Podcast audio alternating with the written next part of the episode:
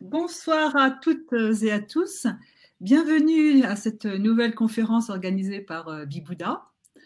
Bienvenue à notre euh, invité, docteur euh, Luc Baudin. Donc, je suis très heureuse d'accueillir ce soir pour un, nouveau thème, puisque le docteur Luc Baudin, pour ceux qui ne le connaissent pas, donc, a été médecin de famille, diplômé de cancérologie clinique et surtout spécialiste aussi de euh, toutes les médecines qu'on dit naturelles. Et euh, aujourd'hui, alors on va pas parler directement de la médecine, mais euh, indirectement aussi peut-être, puisque le thème de ce soir, c'est comment transformer sa vie.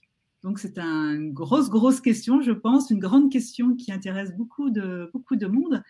Et quand on dit comment, comment transformer sa vie, qu'est-ce que finalement ça veut dire? Pour, faire simple, pour faire simple, transformer sa vie, euh, si on veut transformer sa vie, c'est qu'on veut toujours simplement trouver le bonheur, tout simplement. Trouver une vie épanouie, une vie euh, où on est dans la, dans la réalisation de ce que l'on est réellement, c'est-à-dire d'être dans le bonheur. Déjà, avant toute chose, avant de répondre plus, avant d'aller plus loin, je voulais déjà dire bonsoir, bonsoir à tous mes amis, à toutes les personnes qui sont là ce soir. Et je suis très heureux de participer euh, avec vous à ce dialogue, parce que pour moi, c'est pas une conférence, c'est un dialogue où je suis prêt, bien sûr, à, répondre à des nombreuses questions euh, que vous vous posez tous et, et que donc on se pose tous à un moment ou à un autre de notre vie. Et aussi, euh, bah, je vais vous donner euh, les éclairages que, que j'ai pu rassembler euh, au cours de mon, de mon expérience. Parce qu'en fait, comme, comme disait Emma tout à l'heure, je suis, j'ai été médecin pendant 25 ans et j'ai été toujours très passionné par tout ce qui était soins, euh, bien sûr, à prodiguer aux personnes qui sont malades. Donc ça a été un petit peu mon fil d'Ariane, c'est pour ça que j'ai fait ma médecine, que j'ai fait mon diplôme de cancérologie clinique, parce que c'était une maladie qui m'a passionné particulièrement, et puis aussi que j'ai fait toutes ces formations en médecine naturelle, je dirais médecine naturelle au sens très large du terme, qui englobe aussi tout ce qui est physique avec euh, la phytothérapie, l'ostéopathie, etc., la nutrition, etc., mais aussi tout ce qui est psychologique avec euh, le sens des maladies, avec la force de la pensée, etc., le côté énergétique. Et puis, ben, quelque part, de fil en aiguille, j'en suis arrivé aussi à, visualiser que l'être humain, contrairement à ce que disait Freud, est bien sûr euh, dirigé par un certain nombre de pulsions euh, euh, qui se passent de, temps en temps en dessous de la ceinture, mais on nous sommes fait aussi d'autres choses et il y a des choses qui sont très belles que nous avons aussi au-dessus de cette ceinture et qu'il ne faut pas négliger et qui nous dirigent, dirigent également notre vie. Et en fait, euh, transformer sa vie, eh bien quelque part aussi, fait partie euh, du traitement euh, des maladies. Et c'est là, c'est de fil en aiguille que, que je sais pas que j'ai laissé tomber la médecine pour pour commencer à m'intéresser à transformer ma vie, c'est que ou notre vie ou votre vie ou sa vie, c'est qu'en fin de compte les deux sont liés. Le, guérir d'une maladie est, toujours très très lié avec une transformation euh, de, sa vie. Et c'est vrai que j'ai été, je suis un peu désappointé parce que j'ai lu il, y a, un an ou deux une, euh, une étude qui avait été faite sur les personnes qui avaient été atteintes d'un cancer et qui euh, avaient été soignées, avaient donné des bons résultats, qui étaient en phase de ce qu'on appelle nous en médecine de rémission et qui, qui étaient donc sur continuer d'être surveillées, mais euh, la majorité d'entre elles n'avaient rien changé dans leur vie. Et ça, c'est très dommage parce qu'elles n'ont pas entendu le message de, de leur donc, pour revenir un petit peu à la question, c'est que c'est vraiment la recherche du bonheur, en fin de compte, ce qu'on fait dans, transformer sa vie, dans, ce terme.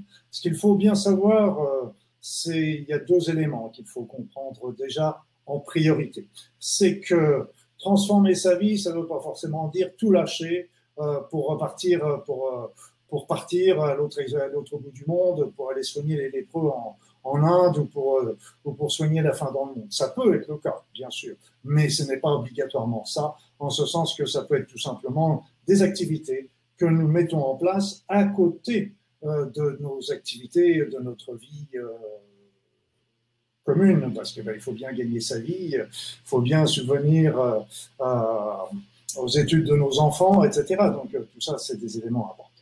Donc, il n'y a pas besoin de tout transformer, de tout changer pour transformer sa vie. Il faut bien déjà comprendre ça.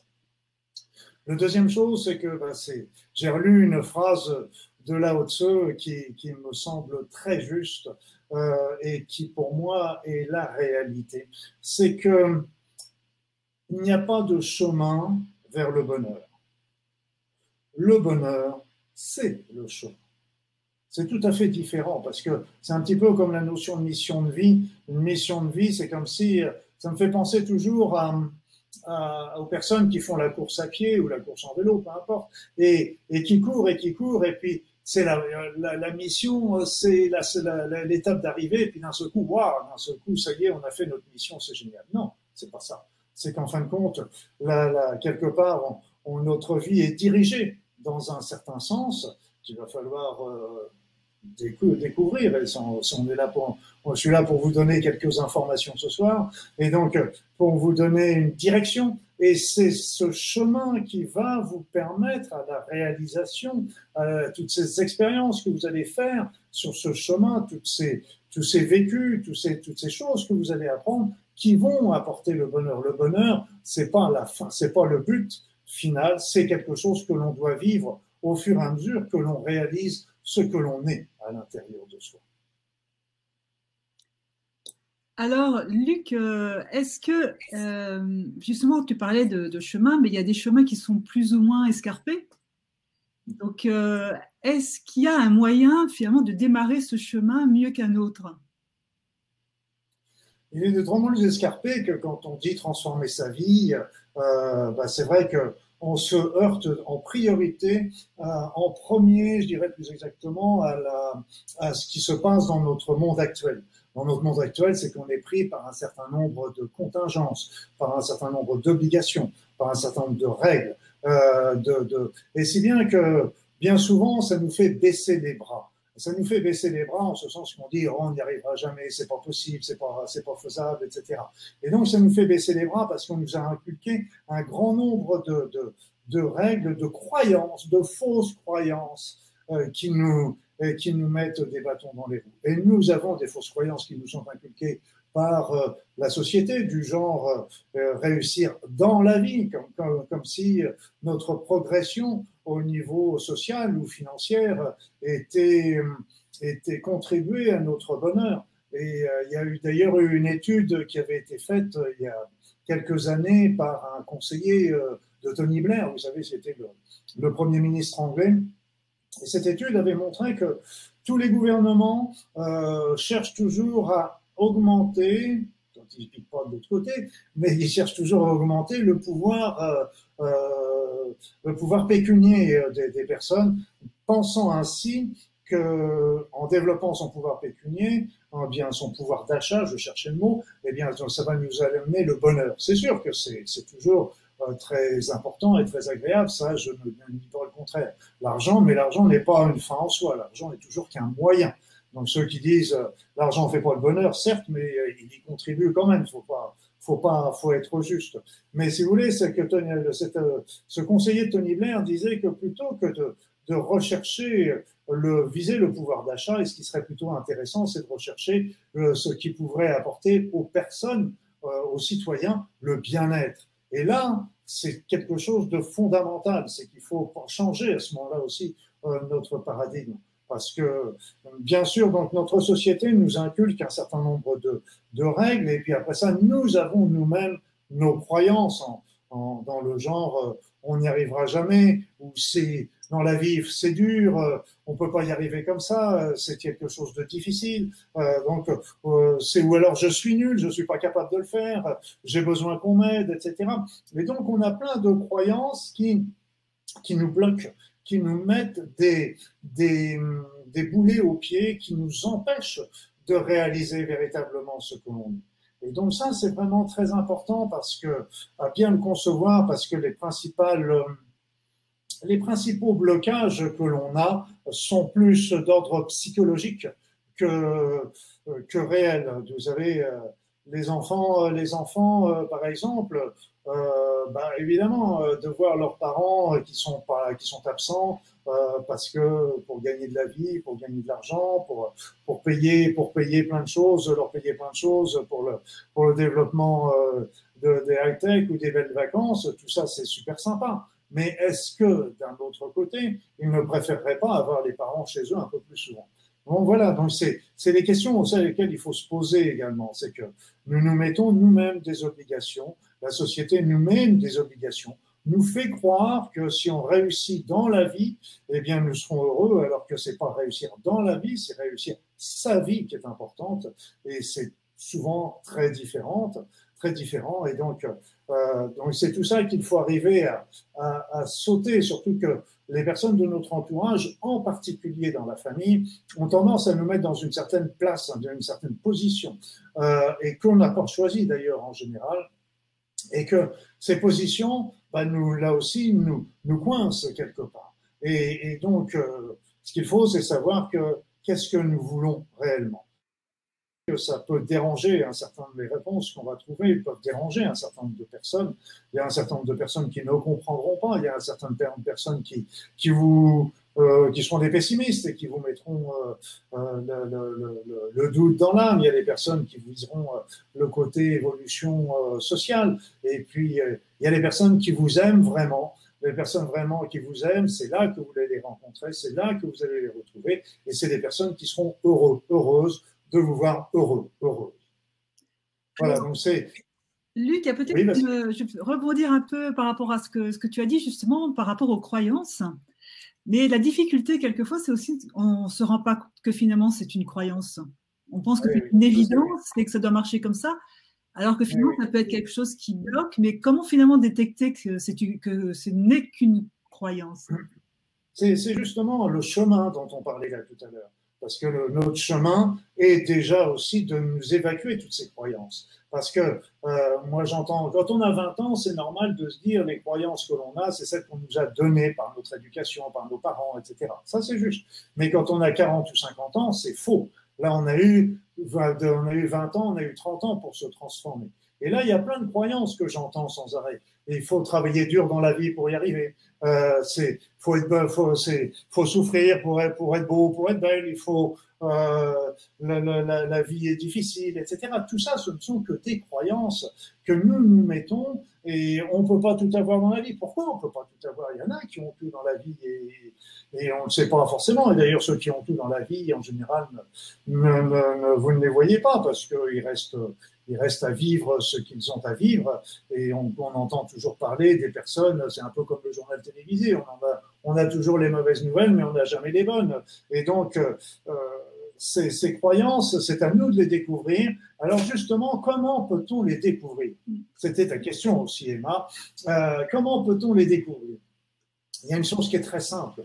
Qui est très simple, c'est que qui dit euh, croyance erronée, qui dit euh, programme justement que qu'on a en nous et dont on ne se rend même pas compte parce que c'est une ça fait tellement partie de nous, de notre, de nos attitudes, de nos, de nos comportements que on s'en aperçoit même plus. Eh bien, tout simplement, ces, ces mémoires erronées vont amener dans notre vie des situations qui vont être désagréables et qui vont nous pousser. Si elles sont désagréables, c'est pas parce que euh, que la vie, on vous expliquerai un petit peu, pour moi c'est pas la vie, mais disons la vie pour commencer, euh, que la vie nous apporte ces situations, c'est non pas pour nous punir, c'est simplement pour nous faire comprendre que la décision qu'on a fait, l'attitude qu'on a eue n'est pas juste et que cette attitude, cette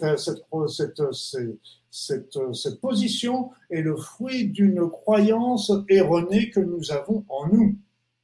Et donc, si nous changeons cette, cette, croyance erronée, ce programme erroné, à ce moment-là, on va changer notre point de vue. Peut-être même que la situation va changer, ou du moins, elle va devenir beaucoup moins conflictuelle. Parce qu'en fait, euh, si on prend le problème d'une manière différente, euh, pour une même situation, pour une même situation, nous sommes bien d'accord, il y a des personnes qui vont faire des conflits, qui vont vivre la situation très mal, très douloureusement, etc. Et d'autres, non pas qui vont s'en ficher, mais, mais pour eux, ça va être un simple désagrément de passage. Qu'est-ce qui fait que pour les uns, c'est très conflictuel et pour les autres, ça ne l'est pratiquement pas ou très peu? Parce que tout simplement, les premières ont dans leur vécu, parce qu'on se les construit aussi, ces programmes, dans nos vécus, eh bien, dans nos programmes, on a quelque chose qui a rendu cette situation particulièrement pénible. Faut bien comprendre, faut pas mettre ça tous non plus sur le dos de notre éducation scolaire, religieuse, universitaire, etc., ou parentale. Ce qu'il y a, c'est qu'aussi, nous nous sommes construits nous-mêmes des vécus des, croyances à cause de nos vécus, quand, en particulier nos échecs, etc. On a construit, donc, qui nous ont à ce moment-là euh, restreint notre, notre champ d'action, parce que d'un seul coup, ces échecs nous ont, nous ont bloqués, figés sur certaines situations, alors que justement, c'était pas c'était pas le but, c'était au contraire d'arriver à comprendre le sens de ce, de cette, de cet, de cet élément euh, de souffrance euh, et pour justement changer ce qu'il y avait en nous. Ce qu'il y a, c'est que, et là, c'est un point important aussi de notre discussion de ce soir, c'est que je vais vous demander, mes amis, quelque chose de très difficile. Quelque chose qui va complètement à l'envers de tout ce qu'on nous a inculqué. Et s'il y a un élément déjà important à comprendre, c'est que nous ne sommes pas des victimes. Nous sommes libres depuis le jour de notre naissance tout ce qui vient nous manger notre liberté, et chaque fois que nous avons donné le pouvoir à quelqu'un d'autre qui a restreint notre liberté, c'est des restrictions de notre liberté, mais nous sommes entièrement libres. Nous sommes libres de nos choix, par contre, nous sommes responsables des conséquences de nos choix. C'est une évidence. Donc ça, c'est vraiment important à bien comprendre que nous sommes libres et que nous ne sommes pas victimes. Parce que vous savez bien, nous, nous tombons très rapidement dans le système. Nous sommes victimes, nous sommes victimes bah, du patron euh, qui va décider pour nous, euh, qui va de, des, des, des prêts ou des charges qu'on doit payer. Nous sommes victimes des, des lois que va faire le que, va passer le gouvernement. Nous sommes victimes des, des, injustices, de, de, de, de, de, la maladie, etc. Tout ça, nous nous positionnons toujours en victime. Le problème est toujours que quand nous sommes une victime, c'est-à-dire que nous sommes tributaires, on, pose, on porte le problème sur quelqu'un d'autre ou sur une institution, peu importe. Mais ça veut dire que nous remettons encore une fois notre pouvoir à quelqu'un d'autre. Et donc ça, c'est vraiment très important à comprendre, c'est que nous ne, sommes pas des victimes. Et si nous ne sommes pas des victimes, à ce moment-là, c'est nous qui réalisons un certain nombre de choses, et que si nous vivons un certain nombre de choses qui sont difficiles, c'est tout simplement parce que ça correspond à des choses qui sont en nous et qu'il faut arriver à travailler. Et comme je vous le disais au départ, c'est que le bonheur, c'est le chemin. Le bonheur, c'est le chemin. Et sur ce chemin, il y a justement la libération de toutes ces croyances. Et à chaque fois qu'on se libère de ces croyances, on se libère d'un boulet au pied, et en se libérant d'un boulet au pied, eh bien à ce moment-là, ça, ça nous permet d'avancer. L'autre élément, c'est toujours euh, la notion du pardon, qui est importante, qui est cette notion-là est très importante parce que vous savez, je pose toujours la question, je me pose toujours aussi la question, parce que vous savez, au niveau des aveugles, les borgnes sont rois, et donc, qu'avons-nous à perdre, à pardonner? Qu'avons-nous à gagner quand nous pardonnons? Et là, vous savez, quand, on, quand on en veut à quelqu'un, c'est comme un acide aussi qui, nous brûle, et cet acide qui brûle notre intérieur, qui brûle notre être, et cet acide, nous sommes pas nous n'avons pas la possibilité d'avancer. Parce que nous sommes toujours pris par ces vieux conflits, ces vieux nanars. Et par pardonner ne veut pas dire être d'accord avec l'autre. Ça ne veut pas dire ça. Ça veut dire, OK, l'autre pense ce qu'il a, moi je pense ce que j'ai, mais je lui pardonne pour son attitude parce que je le comprends, même si je ne suis pas d'accord. Donc ça, c'est aussi quelque chose qui est important, parce que ce pardon va permettre aussi de solutionner un grand nombre de nos, de nos, de nos situations. Et puis, je vais vous dévoiler le premier point qui va transformer votre vie. Le premier point qui va transformer dans la vie, et c'est exactement la poursuite, la suite de ce que je viens de vous dire. ce qui va transformer notre vie, eh bien, tout simplement, c'est l'amour. C'est le premier point. Et vous savez, euh, les gens qui font des états de mort imminente, moi j'ai eu beaucoup de personnes qui ont ça, à l'époque on appelait ça les NDE, les Near Death Experience. Moi j'avais beaucoup de patients qui m'ont fait la confiance, parce qu'à l'époque euh, c'était pas connu et on les traitait comme des rigolos, mais ils m'ont fait la confiance de me raconter leur, euh, leur NDE. Et, et tous ceux qui sont revenus avec un message, ils nous disent bien, s'il y a une chose que l'on doit faire dans notre vie et qui va déjà transformer votre vie, c'est l'amour.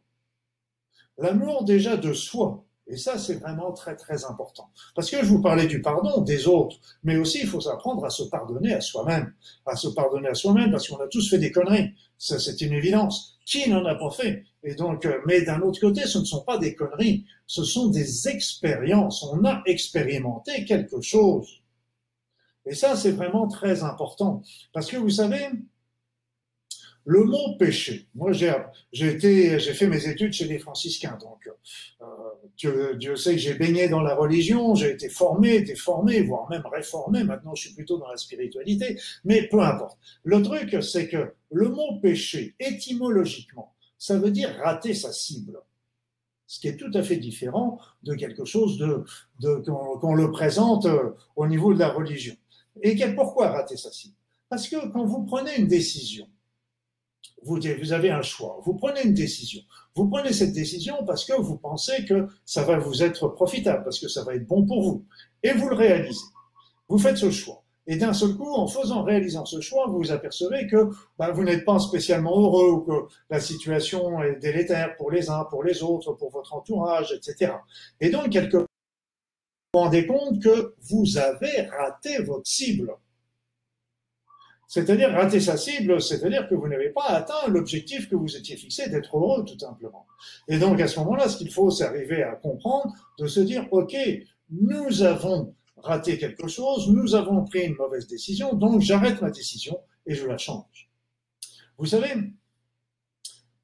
j'ai fait, une fois un, voyage assez extraordinaire euh, qui m'a conduit à visiter, à aller à la rencontre des guérisseurs philippins.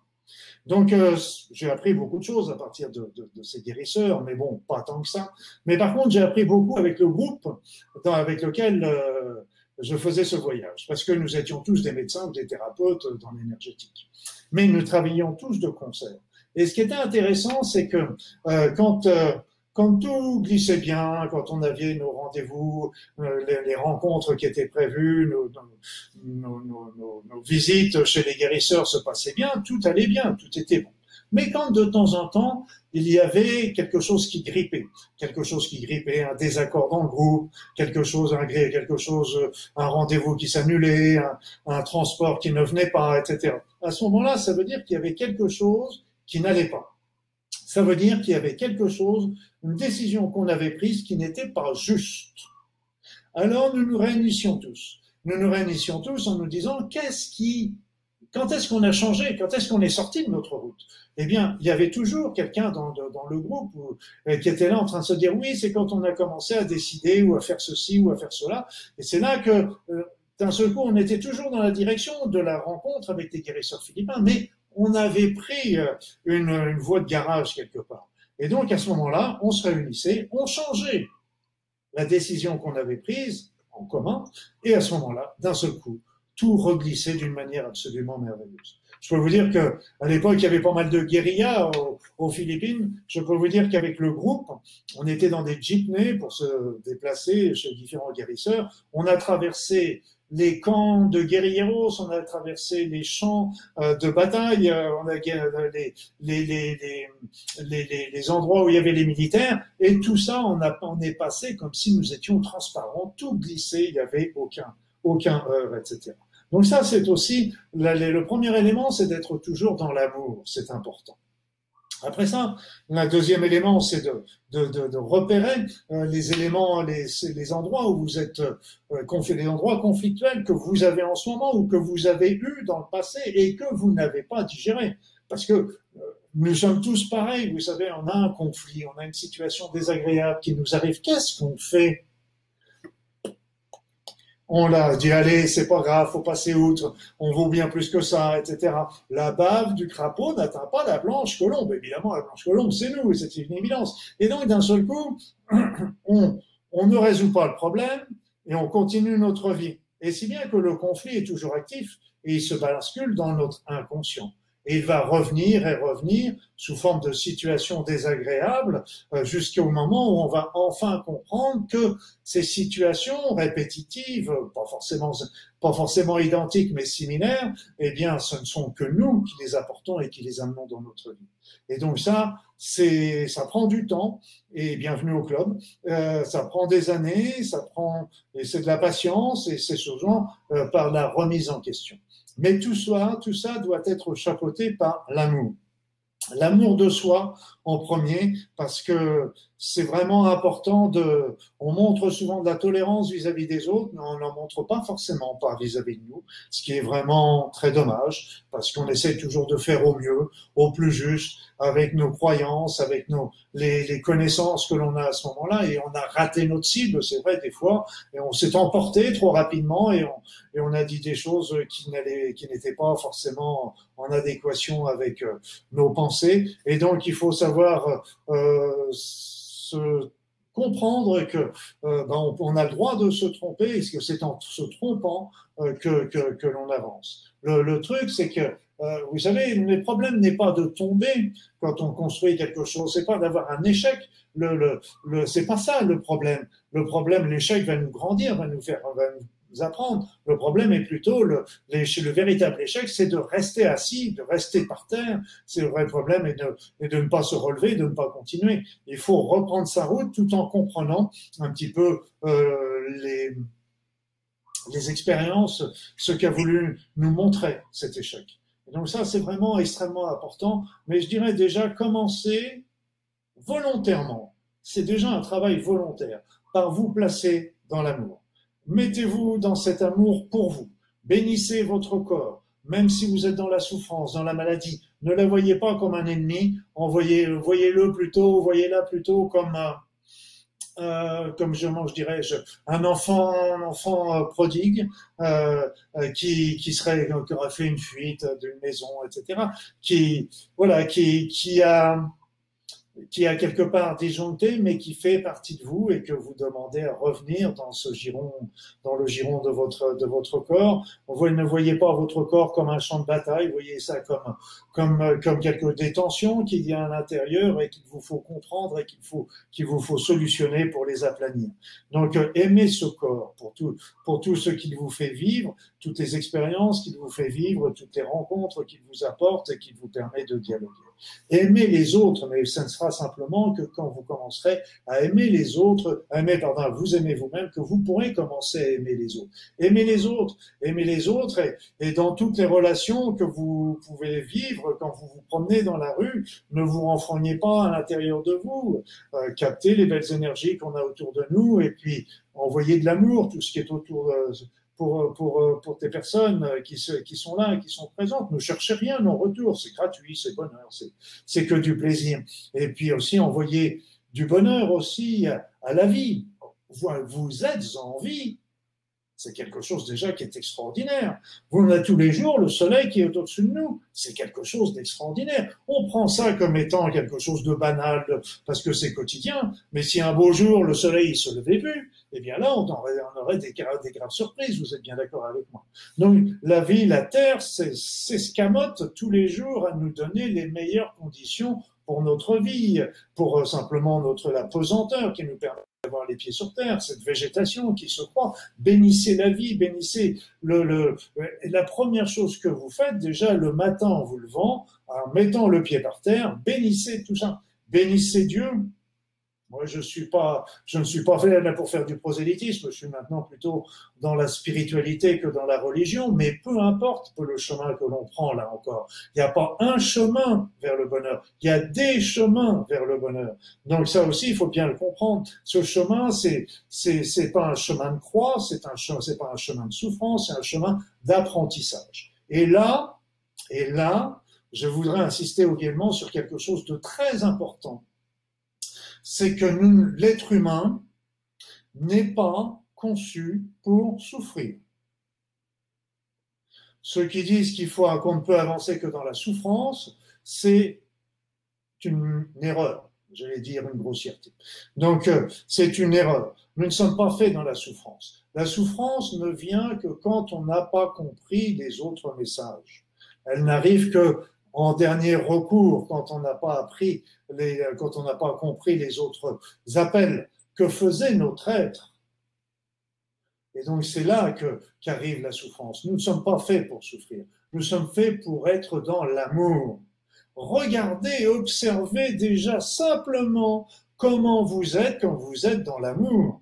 Quand vous êtes dans l'amour de vous, quand vous êtes dans l'amour de vos proches, de vos animaux familiers, quand vous êtes dans l'amour des autres, quand vous êtes dans l'amour de la vie, eh bien, quelque part, vous êtes bien. Et observez aussi comment vous êtes mal à partir du moment où vous êtes dans la souffrance, évidemment, dans les conflits, dans les choses comme ça. Mais tous ces conflits ne demandent qu'à être solutionnés si vous changez. Parce que, comme je vous le disais tout à l'heure, vous n'êtes pas une victime. Vous avez le power comme disent les Américains. Vous avez le pouvoir sur votre vie. C'est vous qui avez le pouvoir sur votre vie. Le malheur, c'est dans notre, dans notre société, nous donnons le pouvoir aux gouvernants, etc., qui en font ce que vous savez. Donc on ne va pas rencontrer. Ne critiquez pas non plus cette situation.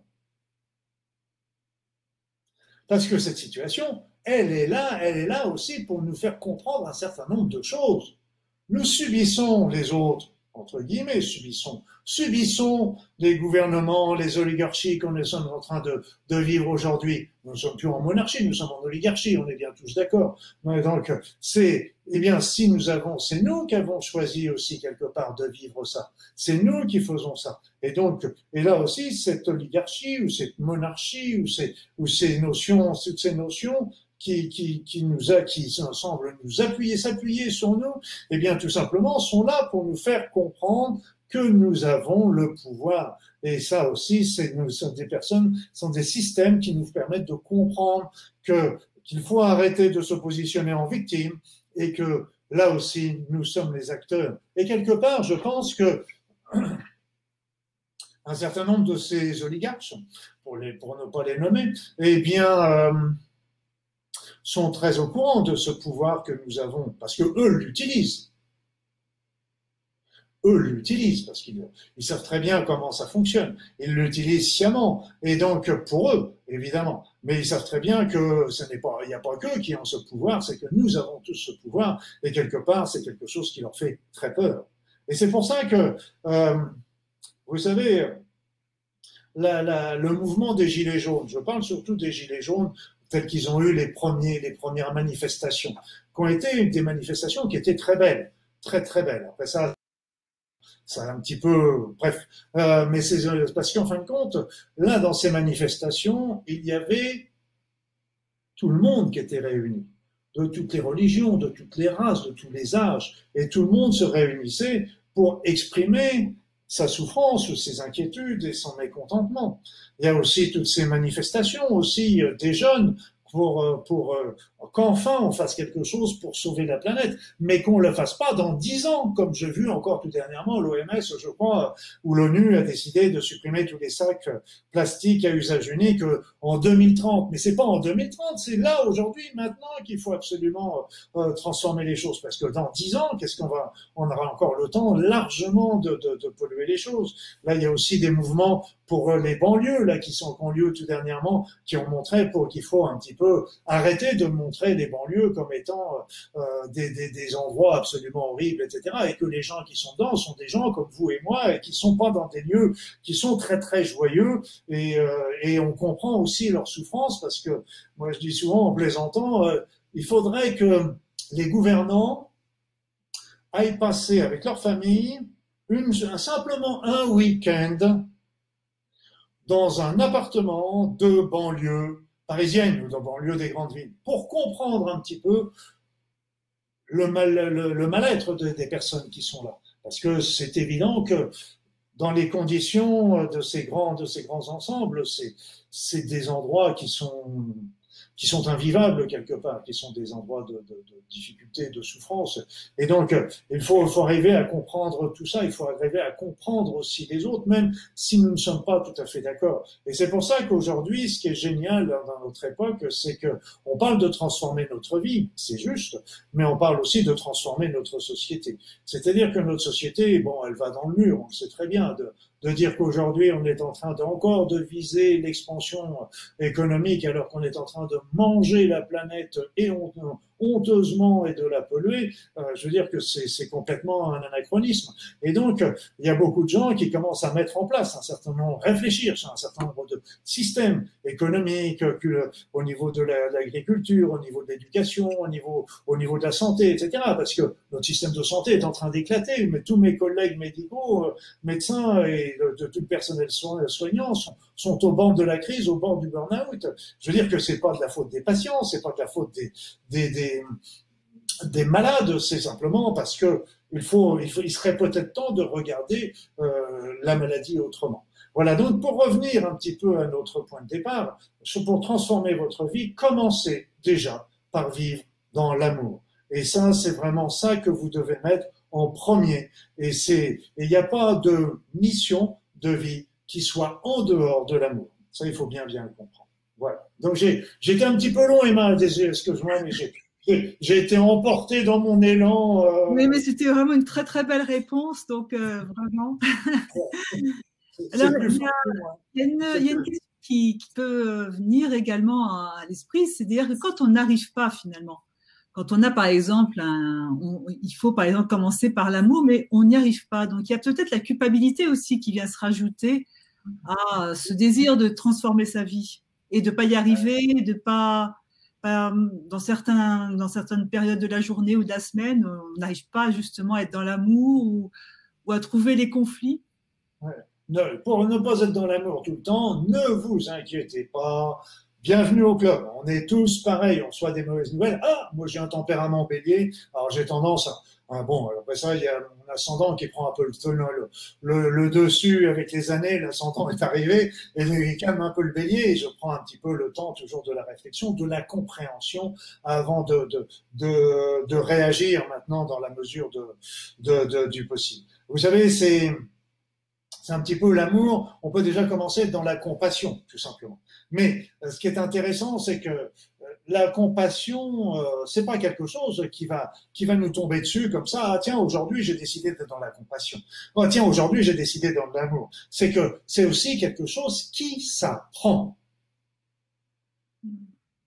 Et eh oui, eh oui, c'est ça aussi qu'il faut bien comprendre, c'est que c'est pas quelque chose qui nous est acquis comme ça, il suffit de l'appeler et puis ça nous tombe dessus. Ce serait magnifique, ce serait génial, mais c'est aussi quelque chose qui s'apprend, c'est qui s'apprend et qui s'apprend au commun. Et c'est pour ça que vivre dans, on a besoin de vivre dans la société, on a besoin de vivre sur les autres, parce que vous savez, euh, quand vous êtes euh, sur le trottoir et que et qu'il y a des personnes en face de vous qui qui vous laissent pas passer, que vous êtes obligé de descendre sur l'autre dans le dans le caniveau et vous mettre les pieds dans la dans dans, dans les flaques d'eau. Euh, bon, vous avez tout fait de vous dire euh, quels imbéciles cela. C'est humain, c'est humain, euh, mais seulement bon, ce qu'il faut, c'est arriver à, à passer outre, se dire peut-être qu'ils vous ont pas vu, qu'ils ont pas fait attention, qu'ils étaient tellement pris dans leur dans leur pensée que que, que, que vous êtes passé outre. C'était pas forcément quelque chose qui était visé sur vous. Et donc, euh, ce qu'il faut bien, c'est arriver à mettre, à effacer un petit peu tout ça et mettre déjà dans la compassion. L'amour, l'amour, obligatoirement, on le vit quelque part. Obligatoirement, on le vit quelque part, on le vit sur nos proches, sur nos parents, sur nos enfants, sur nos animaux de compagnie, etc. On vit l'amour quelque part euh, sur euh, parce qu'on a toujours cet élan et on est pas, on, on, est des êtres humains, on envoie toujours cet amour quelque part. Et donc, euh, bah là, simplement, il faut simplement se, se rappeler euh, les périodes où aussi nous avons vécu dans ces élans d'amour pour pouvoir les reprendre et les ramener un petit peu dans, dans notre vie. C'est comme ça que qu'on peut réapprendre à vivre cet amour, à vivre dans l'amour. Ça s'apprend, c'est pas quelque chose qui va qui va se faire euh, tout simple, tout doucement, et puis euh, que vous soyez pas dans l'amour 24 heures sur 24.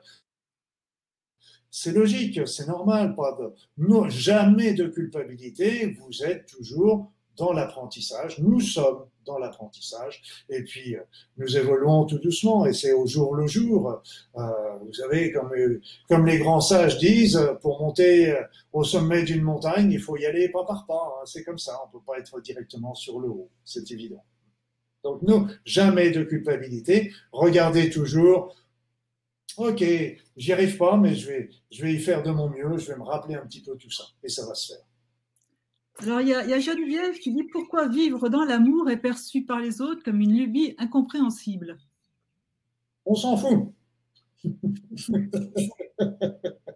Ah, on s'en fout. Je m'en fiche, mais complètement.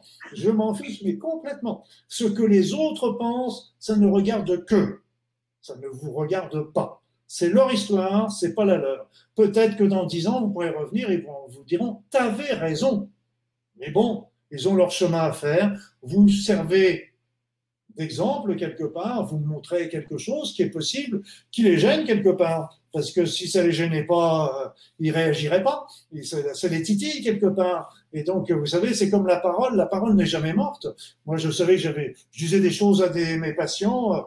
Euh, j'attendais pas de, réaction de leur part immédiatement. Et souvent, quand ils revenaient me voir, peut-être un an plus tard, ils me disaient mais ce que vous avez dit, la docteur, euh, était tout à fait juste. Généralement, je ne me souvenais même plus de ce que je leur avais dit. Ils me le rappelaient. Mais mais si vous voulez, la parole est toujours là. Et, et, ce que font les autres, ce que pensent les autres, quelque part, ça ne nous regarde pas. C'est à eux de, de, de, que ça leur appartient. Il ne faut pas essayer de changer les autres. Il faut pas, c'est tout comme je vous disais tout à l'heure, il faut pas essayer de changer le, le, système actuel. Il faut, faut positionner quelque chose d'autre à côté, quelque chose de bien, de beau. Et puis si ça, si c'est vraiment viable, ça va, ça va, ça va s'imposer sans, sans, sans, sans, sans faire de révolution ou de guerre. Et là, c'est pareil. Vous, vous faites quelque chose, vous vivez quelque chose où vous êtes bien. Les autres croient que c'est une lubie, que c'est que c'est quelque chose qui n'a pas de sens ou quelque chose. Ce n'est pas grave et ce n'est aucun aucun important. L'important c'est que vous vous soyez bien et que les autres ne le comprennent pas. C'est ce que je vous disais tout à l'heure. Ne croyez pas, la plupart des personnes ne comprendront pas ce que vous êtes en train de faire et n'essayez pas de les convaincre parce que vous ne convaincrez jamais, vous ne convaincrez jamais que les personnes qui sont intéressées. La personne prenne ça pour une lubie, mais n'iront pas vous chercher euh, des explications plus loin. Et si vraiment ils étaient intéressés, là, ils vous poseraient des questions qui pourraient, faire bouger le débat déjà pour eux. Mais vous, regardez un petit peu ce que l'amour vous apporte et puis laissez les autres. Alors, par rapport à, ce sujet, justement, par rapport aux, autres, euh, on, peut, on peut décider justement de comment transformer et se confronter finalement au fait que ceux qui sont autour de soi n'ont pas du tout envie, en fait, qu'on transforme notre vie. Bien sûr, bien sûr, bien sûr, bien sûr. Parce que tous les, tous les, tous les personnes qui sont autour de soi n'ont pas envie. J'ai déjà expliqué un petit peu le pourquoi. Parce que, euh, en deux part, en plus, si vous le faites, c'est que vous faites quelque chose que eux-mêmes n'ont pas osé faire. Ça les dérange quelque part. Et puis après ça, il y a les pessimistes, il y a les anxieux, il y a les personnes, vous savez, euh, moi j'ai vu ça quand euh, quand, euh, quand j'ai arrêté d'exercer ma médecine, euh, il y avait deux sortes de, de patients euh, d'exercer mon cabinet de médical. Mes patients, bah, évidemment, euh, regrettaient, on était habitués, ça faisait 25 ans, 20, 25 ans que, que, que j'étais avec eux, je comprends.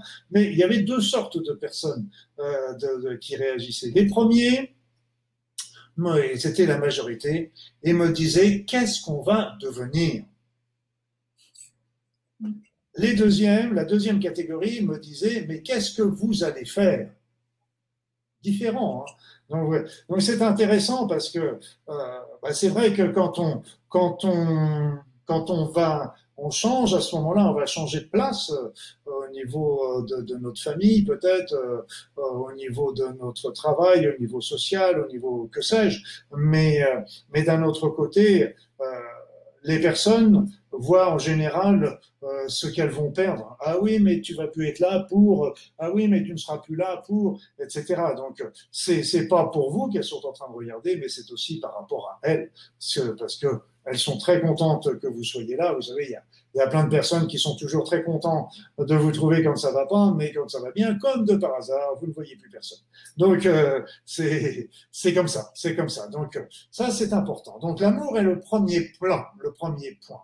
Après ça, bien, bien sûr, euh, nous avons tous un chemin personnel. C'est la deuxième, c'est le deuxième point.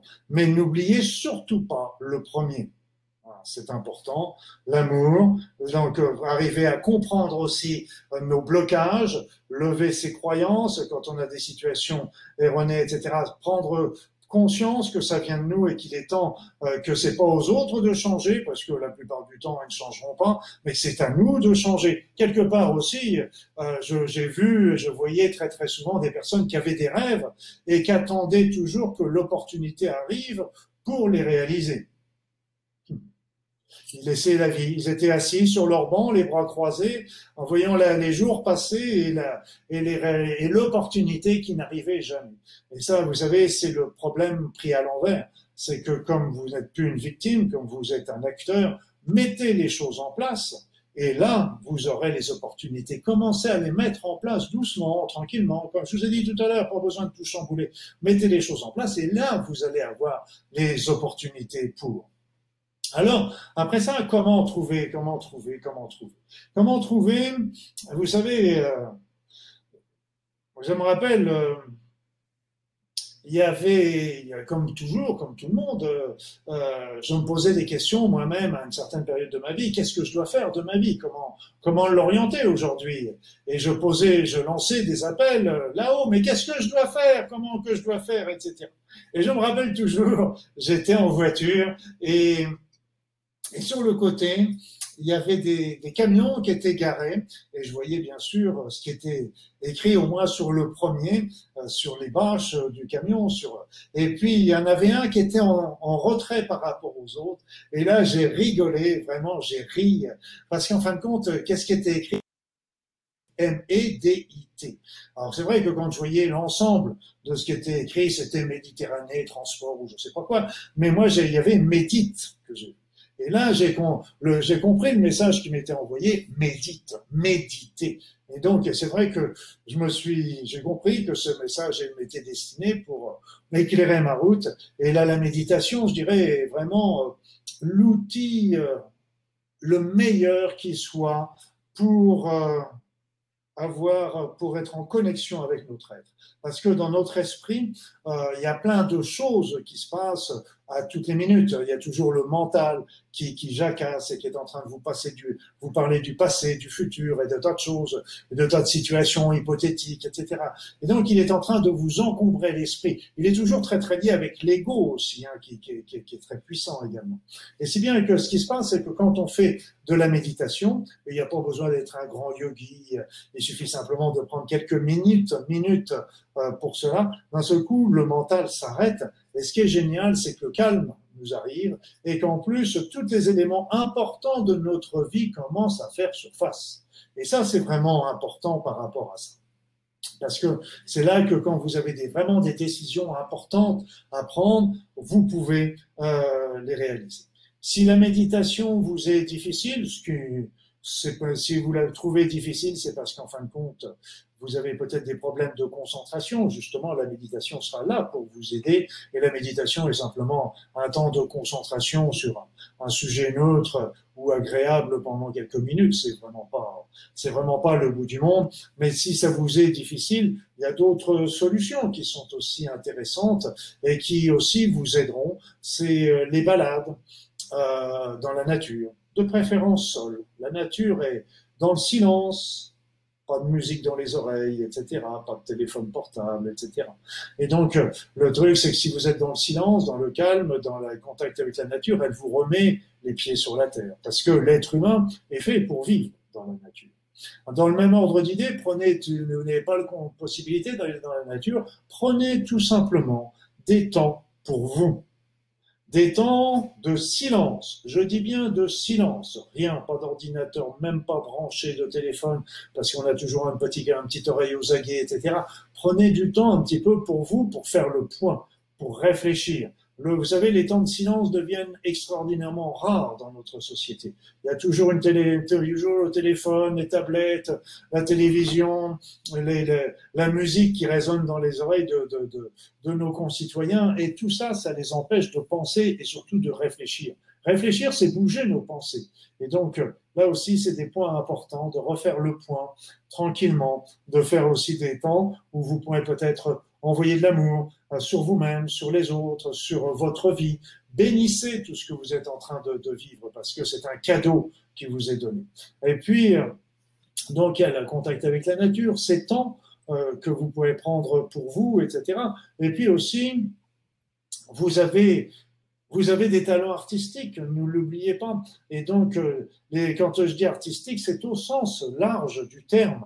Ne dévaluez jamais les activités artistiques que vous avez. Ça peut être de la peinture, bien sûr, ça peut être du canevas, ça peut être de la couture, ça peut être une belle recette de cuisine, ça peut être un, beau un beau, un beau jardin, un beau parterre de fleurs, ou un, simplement la conception d'un beau bouquet de fleurs, de la musique, que sais-je. Il il y a mille façons d'être artiste. Mais regardez bien, et ça aussi c'est un des éléments importants pour transformer votre vie.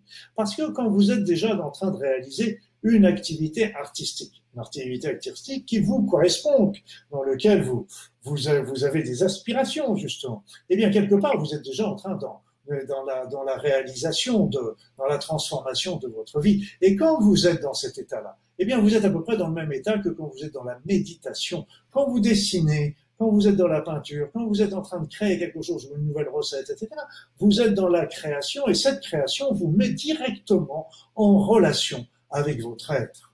Et ça, c'est aussi des clés qui sont importantes, qui vous seront données dans ces moments. L'amour, après ça, il y a les, les, éléments importants que je viens de vous dire, comme prendre du temps, donc libérer, se libérer des croyances, euh, se libérer de la pensée des autres, comme on l'a dit aussi, parce que les autres sont les autres. C'est pas les autres qui dirigent votre vie, c'est vous qui dirigez votre vie. Bien sûr, il faut écouter les autres. Les autres vont, vont nous permettre d'avancer, de remettre en question un certain nombre de choses. Mais si c'est vraiment quelque chose qui vous est important à vous, ne le négligez pas parce que les autres vous l'ont dit.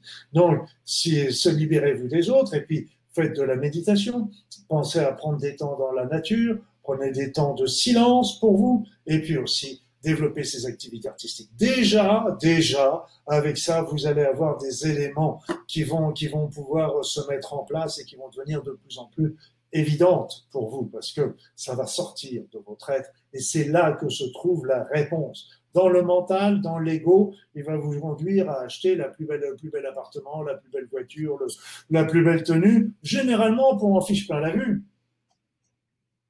Je sais pas si ça vous rendra heureux, hein, mais c'est vrai que c'est pas, c'est pas pour ça qu'on est là. On est là, c'est comme on dit, la fortune, le coffre-fort ne suit pas le corbillard. Et c'est vrai, on n'est pas là pour tout ça. On est là pour réaliser ce que l'on a au fond de soi.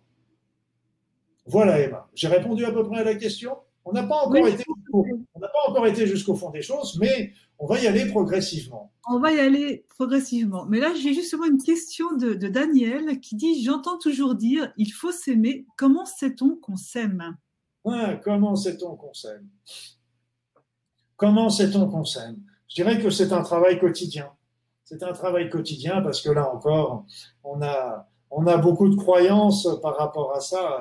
Et soyez plutôt déjà, déjà soyez dans la, dans la tolérance, dans la compassion par rapport à lui, soyez dans la compréhension. Regardez tout ce que vous lui faites subir tous les jours tout, tout, tout ce qu'il tout ce qu'il vous rend comme service et, vous ne vous en apercevez même pas. Regardez, bah, c'est vrai qu'il y a des maladies qui sont, on aura l'occasion d'en reparler un petit peu tout à l'heure sans doute, mais euh, malgré tout, quand vous avez une plaie, la cicatrisation se fait sans même que vous vous y rendiez compte et c'est remarquez un petit peu tout ce qu'il fait pour vous et tout ce qu'il vous permet de faire et ça c'est déjà un premier point, ce qui va vous permettre de de reconnaître ce qu'il est et puis repérer aussi chaque organe. Chaque organe, imaginez bah, quand votre cœur fonctionne plus.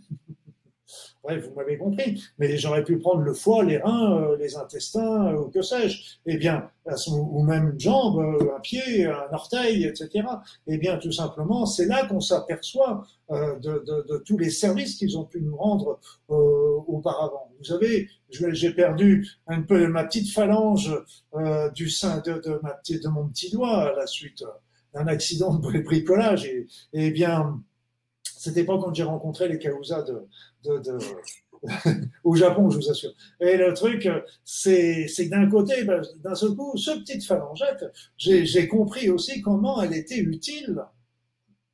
Même cette petite phalangette, parce que je me suis dit, oh, qu'est-ce que c'est qu'une petite phalangette C'est vrai que je vis sans cette phalangette, mais d'un autre côté, euh, je, me, suis aperçu comment elle me rendait des grands services sans que je m'en rende compte.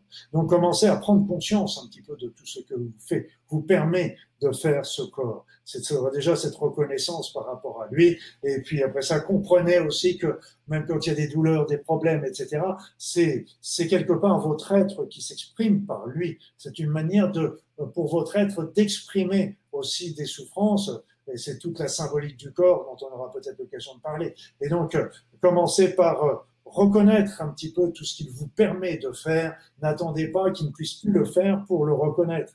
Reconnaissez-le, remerciez-le, c'est déjà le premier plan. Et puis après ça, l'amour, euh, vous savez, l'amour qu'on a à notre être, à notre, notre corps, c'est quelque chose qui doit être fait tous les jours. Un petit peu comment Comment savez-vous euh, que, que, vous aimez quelqu'un d'autre, etc. C'est quelque chose qui, qui se vit d'une manière euh, constante et, et c'est vraiment euh, quelque chose qui est important. Et, et ce qu'il faut savoir, et ce qui est, ce qui est merveilleux dans l'amour, mis à part ce que, que ça nous rend heureux, je me rappelle toujours euh, quelque chose qui, qui m'était arrivé quand il y a eu mon deuxième garçon qui est né. Je me rappelle, euh, j'étais tout seul dans la chambre avec lui, qui était, lui, était dans le berceau. Et puis, euh, je vais vers lui et puis je lui dis, mais comment je vais faire pour t'aimer? Comment je vais faire pour t'aimer? J'aime tellement ton frère euh, que est-ce que je vais encore trouver de l'amour pour toi? Est-ce que je vais être obligé de prendre de l'amour à ton frère pour, pour t'aimer? Et en fin de compte, je me suis aperçu comme tous les pères, comme toutes les mères, comme tous, c'est qu'on va pas prendre de l'amour à Paul pour habiller Jacques. C'est, l'amour, c'est un puissant fond. Et donc, on va donner toujours autant au premier, puis on va en donner autant au deuxième. Et c'est, et ça sort, et ça sort, et ça sort. Et cet amour, bah, simplement, il faut l'envoyer tout, toujours euh, à ce corps qui ne demande que ça. je dirais aussi, envoyer ça, cet amour aussi à votre être, à votre être intérieur, envoyez cet amour à votre âme, qui n'attend que cet amour pour se développer. Envoyez votre cet amour à tout ce que constitue votre, ce que vous êtes, tout simplement. Alors Luc, est-ce que euh, transformer sa vie, c'est quelque chose de différent quand on a 20 ans, quand on a 40 ans, quand on a 60, qu'on est à la retraite? Ou est-ce que finalement c'est quelque chose que... Non, non, non, non, non, non, non, non, non, non, non, non, non, vous savez, euh, je me rappelle toujours, euh, bah, mon père était médecin et c'était un, père absent parce qu'il était, médecin et donc il était pris.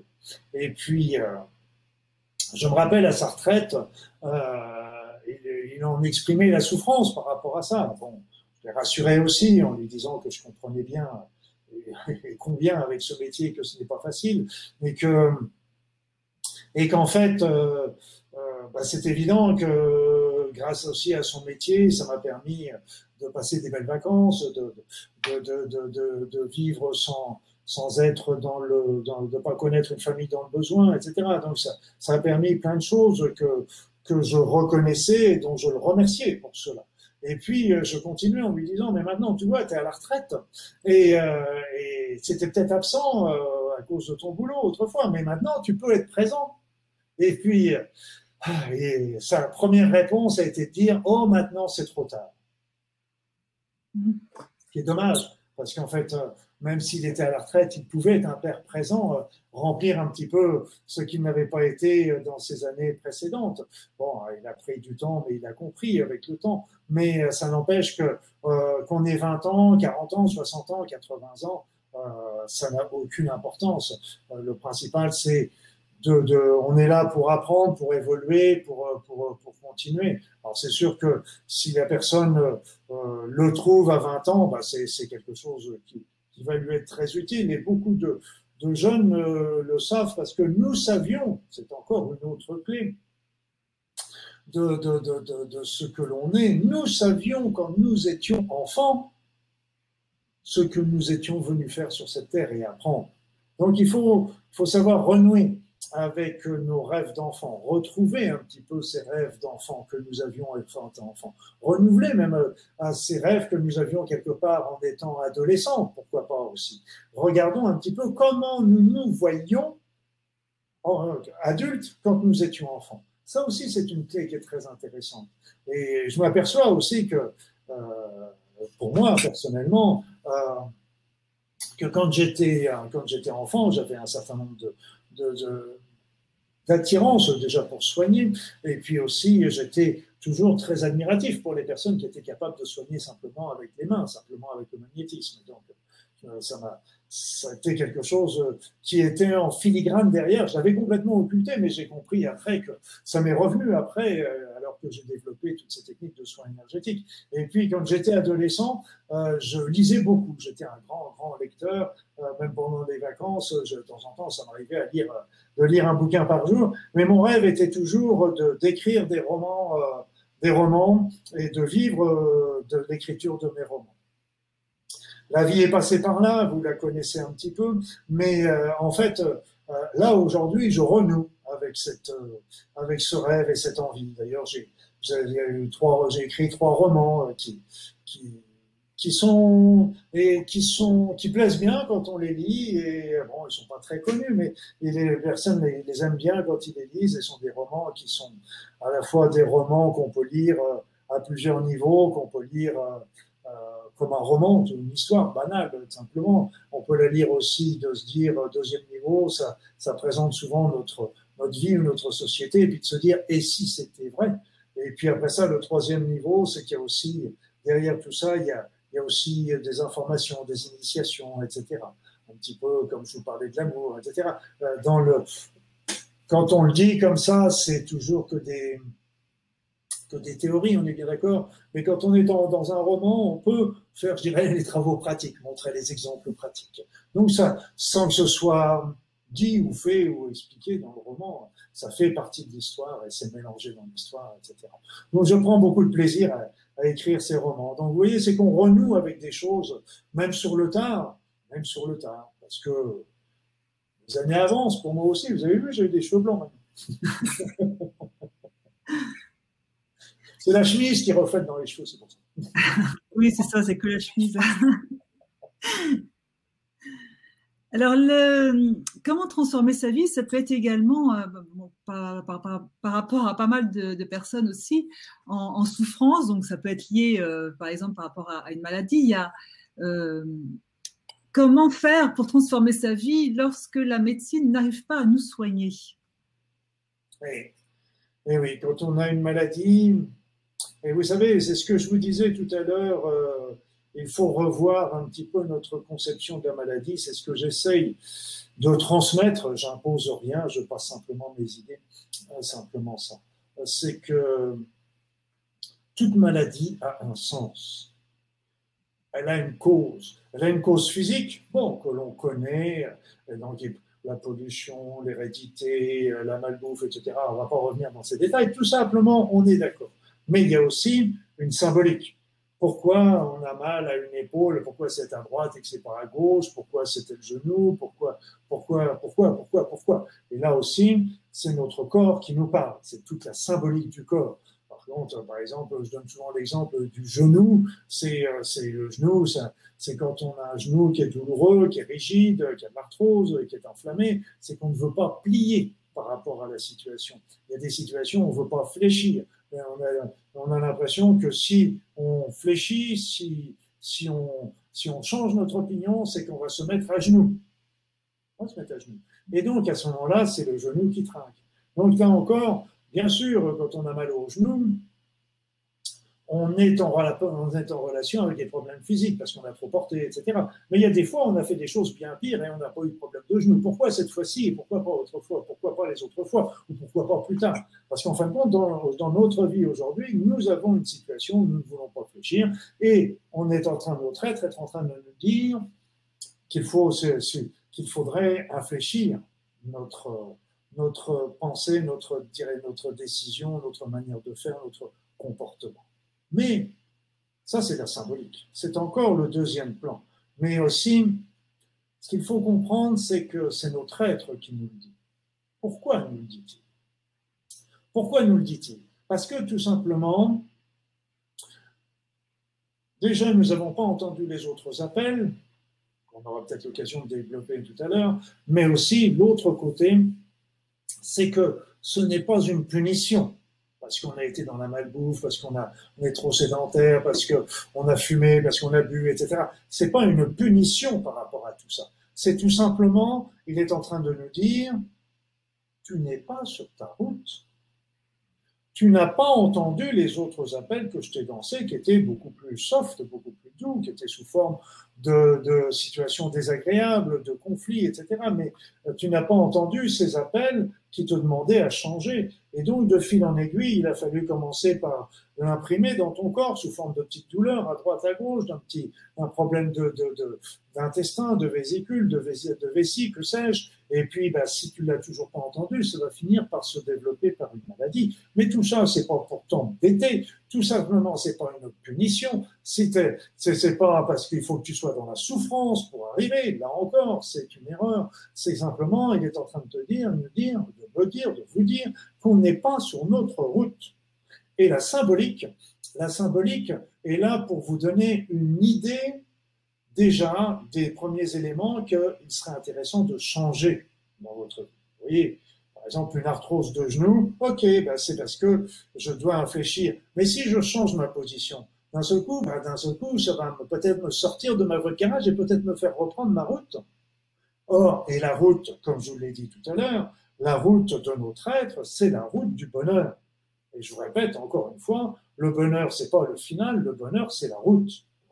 Donc c'est tout ça. Donc c'est important de, comprendre, comme je vous l'ai dit tout à l'heure, euh, le sens euh, psychologique, euh, symbolique, spirituel de sa maladie, parce que tout simplement, c'est là qu'on va obtenir vraiment la guérison complète. Et là, il y a des personnes, il y a des tas de personnes qui sont là, euh, qui ont des, comment dire, euh, des témoignages de guérison qui, qui expliquent comment, même dans des stades avancés de, de maladie, ils sont arrivés à renverser la vapeur simplement en se changeant sur le plan du mode de vie, du mode de pensée, et puis également en développant leur côté spirituel, c'est quel est le sens, que suis-je venu faire euh, sur Terre, c'est-à-dire, et la maladie, qu'est-ce qu'elle est en train de me dire, cette maladie, qui va m'aider à retrouver euh, le chemin de, de ma vie? Et souvent, ce qui, est, difficile aussi à comprendre, et ça, euh, j'espère, ce qu'il faut comprendre, c'est que la maladie est obligée, nous demande souvent de changer. Elle nous demande souvent de changer, pas souvent, elle nous demande, je reprends, de changer. C'est tout, c'est là ce qu'elle demande, la maladie, toutes les maladies. Mais il se peut aussi des fois que euh, cette compréhension soit la dernière chose que nous avions à faire dans notre vie. Et quand euh, cette dernière compréhension peut faire que quand on a réalisé notre chemin de vie, eh bien tout simplement, ben, nous n'avons plus rien à faire sur cette terre et donc nous pouvons partir de l'autre côté. Pour moi, c'est du côté de la vraie vie, mais ça, c'est mes croyances. Euh, et donc, nous pouvons mourir, mais nous pouvons mourir physiquement, mais guérir, être mourir guéri spirituellement, ce qui n'est pas toujours très facile à vivre. Et donc, souvent, moi, je disais à mes patients, euh, nous ne savons pas si c'est le cas pour vous ou pas. Eh bien, à ce moment-là, vous pouvez faire un deal aussi avec la vie en disant bah, que si la vie est d'accord pour vous prêter la guérison et donc une vie après cette maladie, eh bien que vous vous engagez à faire dans votre vie telle ou telle action altruiste qui répond à vos aspirations. Parce que le dernier plan que je voulais vous dire aussi, pour trouver son chemin de vie, pour transformer votre vie, eh bien, n'est pas très compliqué à trouver. C'est que vous pouvez déjà réfléchir à toutes les actions, à tout ce que vous faites dans votre vie qui vous rendent malheureux, malheureux. Donc ça, vous pouvez déjà faire une croix dessus. C'est pas wrong way, mauvaise route, mauvais choix, mauvais choix. Alors, c'est vrai que, comme je vous disais tout à l'heure, il n'est pas question de tout changer, tout transformer, etc. dans votre vie, c'est une évidence. Mais d'un autre côté, euh, ce qu'il faut bien comprendre, c'est que ce n'est certainement pas la route. La route, c'est là, regardez plutôt les actions, les activités, les situations, les comportements dans lesquels vous êtes heureux, heureuse. Et ça, listez-les. Prenez le temps de les lister, de les noter.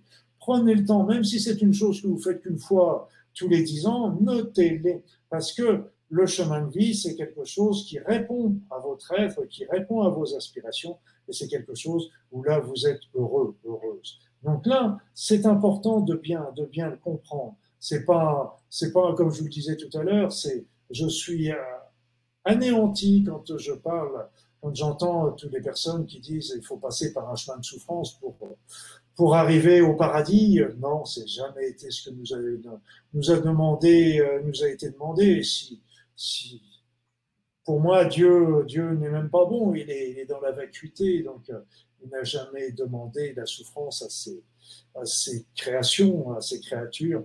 Il a simplement voulu à ce que ces créatures reviennent vers lui dans la lumière, mais reviennent vers lui d'une manière volontaire.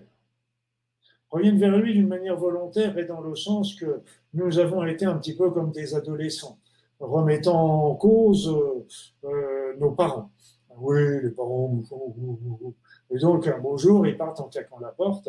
Et donc, euh, euh, je dirais quelque part, euh, c'est une évolution normale de tous les êtres humains sur cette terre. Et donc, nous, avons, nous sommes quelque part des adolescents et nous sommes arrivés dans la dualité. Et c'est pour ça que, comme vous le disais tout à l'heure, le péché, c'est qu'on a raté notre cible. et tout simplement, c'est que nous sommes nous sommes dans un monde de dualité, et ce monde de dualité est là pour nous faire expérimenter. Et comme euh, si nous voulons pas expérimenter, si nous remettons ces expérimentations à plus tard, elles reviennent, elles reviennent de plus en plus fort. Donc ça, c'est une évidence que je vous ai décrit tout à l'heure. Mais si vous voulez, ce qui est, c'est rater sa cible en ce sens qu'on a été dans l'ombre, et donc, dans ce coup, on s'est aperçu qu'on n'était pas dans la bonne route. Et donc, à ce moment-là, et qu'on n'était pas heureux et que ça va nous ramener dans la lumière. Et c'est tout ce que ça. Et c'est pour ça qu'il n'y a pas de jugement, il n'y a pas de faute. Et c'est pour ça que disait très joliment Mandela, comme je vous l'avais déjà expliqué précédemment, euh, nous ne sommes, je ne perds jamais. C'est-à-dire que quand je prends une mauvaise décision, c'est pas que j'ai fait, c'est un échec, c'est pas une erreur, c'est que c'est un apprentissage. J'ai appris. C'est pour ça que quand je prends une décision, soit c'est la bonne et j'ai gagné, soit c'est la mauvaise et à ce moment-là, je n'ai pas perdu, mais j'ai appris. et ça, c'est vraiment extrêmement important. Donc, euh, bien, à bien comprendre. La maladie, c'est parce qu'on n'a pas entendu les autres appels de notre être. Pas de culpabilité non plus là-dessus. On fait tous les mêmes erreurs, mais ce qu'il faut, c'est peut-être se dire maintenant, bah, il est temps de comprendre un petit peu le sens symbolique de notre, de notre, de notre maladie, parce que justement, la symbolique de la maladie va nous donner déjà une première orientation des choses qui sont à changer dans notre vie. Alors Luc, justement, comment on peut euh, connaître la symbolique Parce que c'est vrai qu'il y a des symboliques qui sont plus faciles que d'autres. Hmm. Et puis maintenant, il y a pas mal de, de livres sur Internet, il y a pas mal d'interprétations, mais finalement, on ne trouve pas forcément j'ai écrit aussi un livre là-dessus, comment connaître le sens caché des maladies. Euh, mais ce qu'il faut bien comprendre, c'est que euh, y a des, y a un certain nombre de thèmes qui sont assez bon, récurrents, assez faciles, et qui, que j'ai pu. Euh, après ça, euh, il y a des thèmes où, euh, par exemple, il peut y avoir plusieurs explications selon les auteurs. Il peut y avoir plusieurs explications aussi selon la, maladie proprement dite. C'est ce que j'explique aussi par rapport à ça, c'est qu'en fait, euh, par exemple, si on prend un, problème de, cancer du sein, euh, ce cancer peut avoir touché les, canaux galactophores, euh, les glandes galactophores, c'est les glandes qui fabriquent les canaux galactophores, les glandes, les canaux qui vont, qui vont transporter ce lait jusqu'au mamelon, ça c'est les cas les plus fréquents, mais ça peut toucher aussi le tissu graisseux, ça peut toucher un ganglion, la peau, euh, un tissu nerveux, etc. Mais tout ça, ce sont des cancers du sein. Et selon le tissu, ça ne va pas donner non plus la même connotation, bien sûr.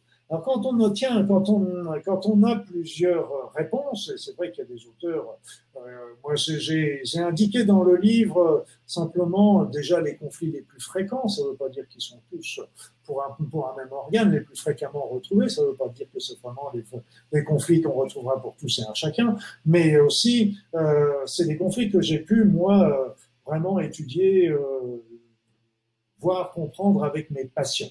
Euh, ce qu'il faut, et après ça, aussi, par exemple, un, eczéma euh, de la peau euh, qui se situe au niveau de la main. Eh bien, déjà, il y a plusieurs, plusieurs niveaux de compréhension. Il y a le niveau de l'eczéma. Qu'est-ce que veut dire un eczéma? Après ça, le niveau de la, de la, de la peau. Et puis après ça, le troisième niveau, pourquoi ça se situe au niveau de la main? Donc, vous voyez, donc à chaque fois, on peut affiner un petit peu pour chacun un petit peu sa, sa compréhension. Alors donc il y a la symbolique, et quand vous avez plusieurs euh, réponses, moi je vous dirais, euh, c'est très simple. Tout est toujours très simple, mes amis. Vous me direz, oui, c'est toujours facile avec lui. Oui, c'est facile avec lui, parce que moi, quand c'est compliqué, je m'en vais. Et donc, le truc, c'est, très simple, c'est que dans les différents éléments, euh, différentes réponses que vous allez avoir, observez celle qui répond à votre cœur. Il y en a une qui va faire tilt. Et donc, oubliez les autres, et c'est celle-là qu'il va falloir développer. Et puis très souvent aussi, euh, ce qui est intéressant aussi à regarder, c'est qu'avant une maladie, c'est pas systématique, mais c'est très très très très fréquent. Euh, c'est qu'avant les maladies, dans les trois mois, dans les trois mois précédant l'apparition des premiers symptômes de la maladie, je répète, dans les trois mois précédant l'apparition des premiers symptômes de la maladie, il y a eu souvent un choc émotionnel, un conflit. Et ça, c'est souvent aussi quelque chose qui doit vous alerter, qui doit qui va vous donner l'indication importante. Quel était ce conflit? L'avez-vous digéré? L'avez-vous solutionné? Et ça, c'est souvent, c'est pas la cause de la maladie, contrairement à ce que certains prétendent, c'est le facteur déclenchant, c'est lui qui va mettre le faux au C'est différent. Donc c'est intéressant. Ça peut être dans les six mois si vous avez du mal à, mais d'autres des personnes, ça peut être, ça peut remonter à plus loin et là, ça devient plus difficile à retrouver. Mais dans un grand, grand, grand nombre de cas, et là, je peux vous dire là encore d'expérience avec mes patients, on retrouve dans les trois mois précédents l'apparition des premiers, des premiers symptômes de la maladie. Donc tout ça aussi sont des, sont des éléments qui sont extrêmement importants à comprendre. Mais ce qui est vrai aussi, c'est vrai pour une maladie grave comme un cancer, comme, mais c'est vrai aussi pour simplement une douleur. Qui peut le plus, peut le moins. C'est toujours pareil. Notre corps, notre être, notre être utilise aussi, quand il a, afin de, si on n'a pas entendu les signes par l'extérieur, on va commencer à les entendre par l'intérieur, c'est-à-dire par notre corps, par des petits signes d'abord, puis des petites mises en garde, des petits trous à droite, des petits trucs à gauche, et puis après ça par des éléments un petit peu plus puissants, plus forts. Alors quand, quand on dit euh, transformer sa, sa vie, c'est peut-être déjà rien que à l'écoute finalement de son corps c'est le corps qui dit ce qu'il faut faire, ce qu'il faut pas faire, ce qu'il faut transformer ou pas transformer. Je dirais que si on est arrivé, si on est arrivé déjà à l'étape du, corps, c'est qu'on a déjà raté quelques étapes plus simples. Mais euh, je dirais que euh, déjà avant toute chose, quand on a des conflits euh, actuels ou anciens non résolus, commencez déjà par résoudre ces conflits, les solutionner. Je vous ai parlé du pardon qui peut être aussi qui est une excellente chose également, mais pensez, commencez déjà à les résoudre. Ne, ne laissez pas traîner les conflits, parce que là, à tous les coups, ça va les empirer à la fois dans votre tête et à la fois par rapport aux autres, mais commencez déjà par les résoudre. Les résoudre, et ça, c'est important parce que c'est en les résolvant euh, que vous allez pouvoir aussi euh, alléger votre être, solutionner les vieux, les vieux nanars, les vieux éléments qui vous, qui vous ont, qui vous ont fait souffrir et qui vous font souvent souffrir quand vous y repensez encore aujourd'hui. Voilà, donc c'est important. Il y a le pardon, il y a, il y a le Ho'oponopono nouveau qui est, qui est aussi nouveau. Moi, j'aime bien le Ho'oponopono nouveau parce qu'il va, il va plus vite au fond des choses et, et c'est plus rapide. Et bon, on va pas rentrer dans le, dans le, dans le débat aujourd'hui, mais, euh, mais c'est important déjà de, de travailler sur ces, sur ces conflits parce qu'au fur et à mesure, si on les, si on ne les solutionne pas, à ce moment-là, ils vont commencer par se manifester dans notre corps. Mais là où tu as raison, Emma, c'est que bah, nous avons tous des petits mots, des petits problèmes, etc. Et, là, euh, bah, sachez tout simplement euh, que, que le corps, notre être, est en train de nous parler par l'intermédiaire de ces, de ces petites souffrances du corps. mais il y a aussi, il y a aussi tout simplement les accidents, les incidents, les choses comme ça qui sont aussi, qu'il faut jamais croire, faut, faut jamais penser aussi que c'est le fait du hasard. Là aussi, si ça nous arrive, si on a un accident par rapport à, un certain nombre de choses, euh, bon, c'est que vous avez encore des choses que vous êtes en train de faire, euh, qui, qu'on est en train de vous dire, hop, hop, hop, arrête, arrête, arrête, mauvaise route, mauvais choix, mauvaise chose comme ça. Moi, je sais que quand euh, j'ai eu quelques reprises euh, des personnes qui, qui me sont heurtées par derrière, et donc, qu'est-ce que ça, la symbolique pour moi, c'est l'arrière de la voiture, ça symbolise aussi le passé. Donc, ça veut dire aussi qu'il y avait un certain nombre de choses que j'avais à solutionner par rapport à un passé, à alléger. Donc, il n'y a pas que le corps qui nous parle. Il y a la voiture aussi. C'est un autre. Hein. Quand la voiture, elle est, quand elle a un pneu qui crève, mhm. regardez vous-même si vous n'êtes pas à plat.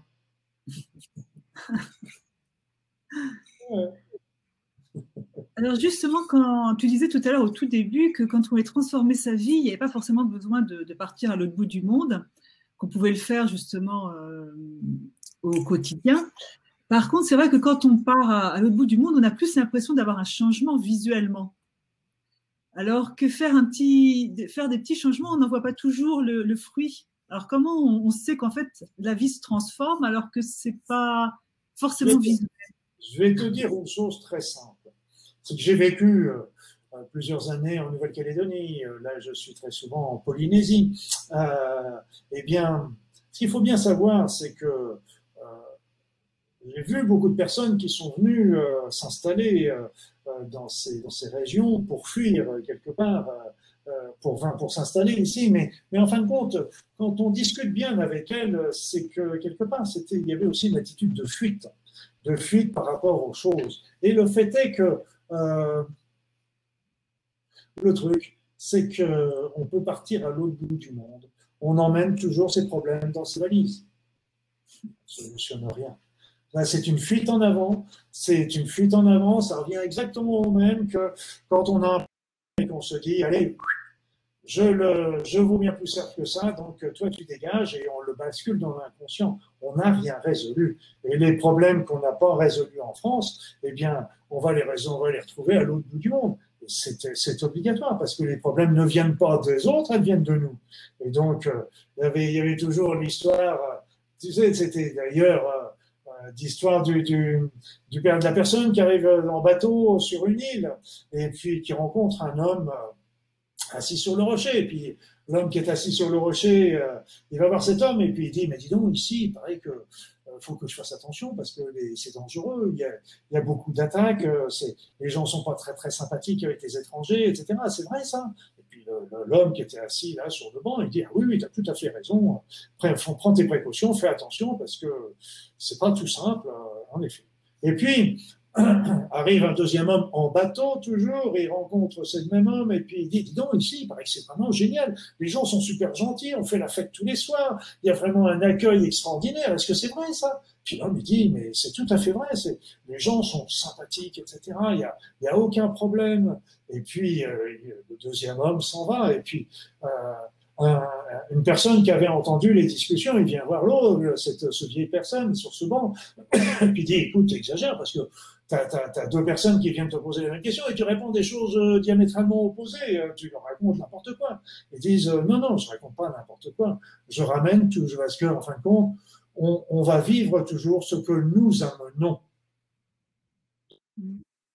Vivre dans un pays merveilleux, ben on va vivre dans un pays merveilleux si on croit vivre dans, dans un pays d'agression, etc., on va vivre dans ce pays, parce que c'est nous qui amenons ça dans nos valises, où que nous soyons. Donc, avant d'aller à l'autre bout du monde, avant de changer tous les choses, simplement, commençons par mettre en place, à solutionner les choses un petit peu comme je vous l'ai dit, là, là, au cours de toute, de, toute cette vie de soirée. Et puis, excusez-moi. Commençons par, euh, par solutionner toutes ces souffrances qui en nous, tous ces problèmes, tous ces conflits, tous ces, toutes ces croyances. Commençons par développer de l'amour et, et commençons, et là, à ce moment-là, toutes les portes seront ouvertes. ouvertes. Et le, le, le truc, c'est aussi, comme je disais, on peut tout à fait avoir une activité dans notre société pour, pour, euh, pour vivre, pour gagner de l'argent, etc.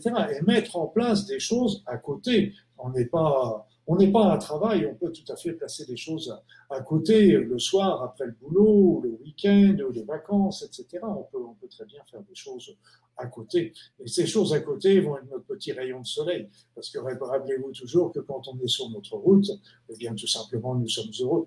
Et quand ce n'est pas ça, eh bien, ça veut dire tout simplement qu'il y a des petites choses à changer, mais pas forcément des grosses Il n'y a pas besoin de nos culpabilités, nos problèmes, tout va se faire, tout se fait tout seul. Alors, Luc, euh, je vais peut-être commencer à, donner un petit peu les, questions des, des auditeurs auditrices. Euh, alors, il y en a beaucoup, bien sûr, qui, euh, qui sont liés euh, à leur situation actuelle, qui ont soit une maladie, soit. Donc, Claudine qui dit Peut-on transformer sa vie même en cas de désorientation profonde qui ne semblerait être ni Parkinson ni Alzheimer? Je veux dire que si la personne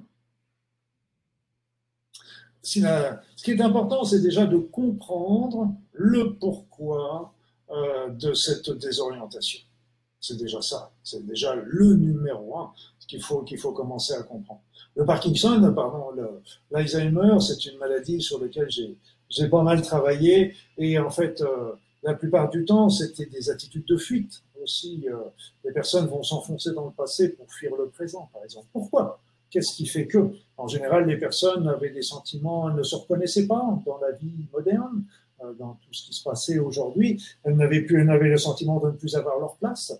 Et puis aussi, euh, elles, euh, elles, avaient souvent un sentiment d'échec aussi par rapport à, à, la réalisation de leur vie. Donc, d'un seul coup, elles préféraient s'enfoncer. Donc, ce qui est important, d'abord, et c'est ça, c'est une une maladie quelque part, et ça revient à ce que je disais tout à l'heure, c'est un symptôme, c'est un trouble psychologique, mais c'est comme une douleur d'épaule, c'est la même chose, c'est comprendre le pourquoi de cette désorientation. Qu'est-ce qui a fait Qu'est-ce qui fait qu'on a cette désorientation De quoi J'ai donné, d'en donner quelques clés, mais il peut y en avoir d'autres à réfléchir. Alors, euh, Ah, je vais ah Le décès très rapide de mon mari me laisse sans espoir pour continuer à vivre. Comment se reconstruire? Donc là, c'est pas tout à fait transformer sa vie, c'est plutôt se reconstruire. Oui, oui. Eh oui, je sais, je sais, je sais, je sais.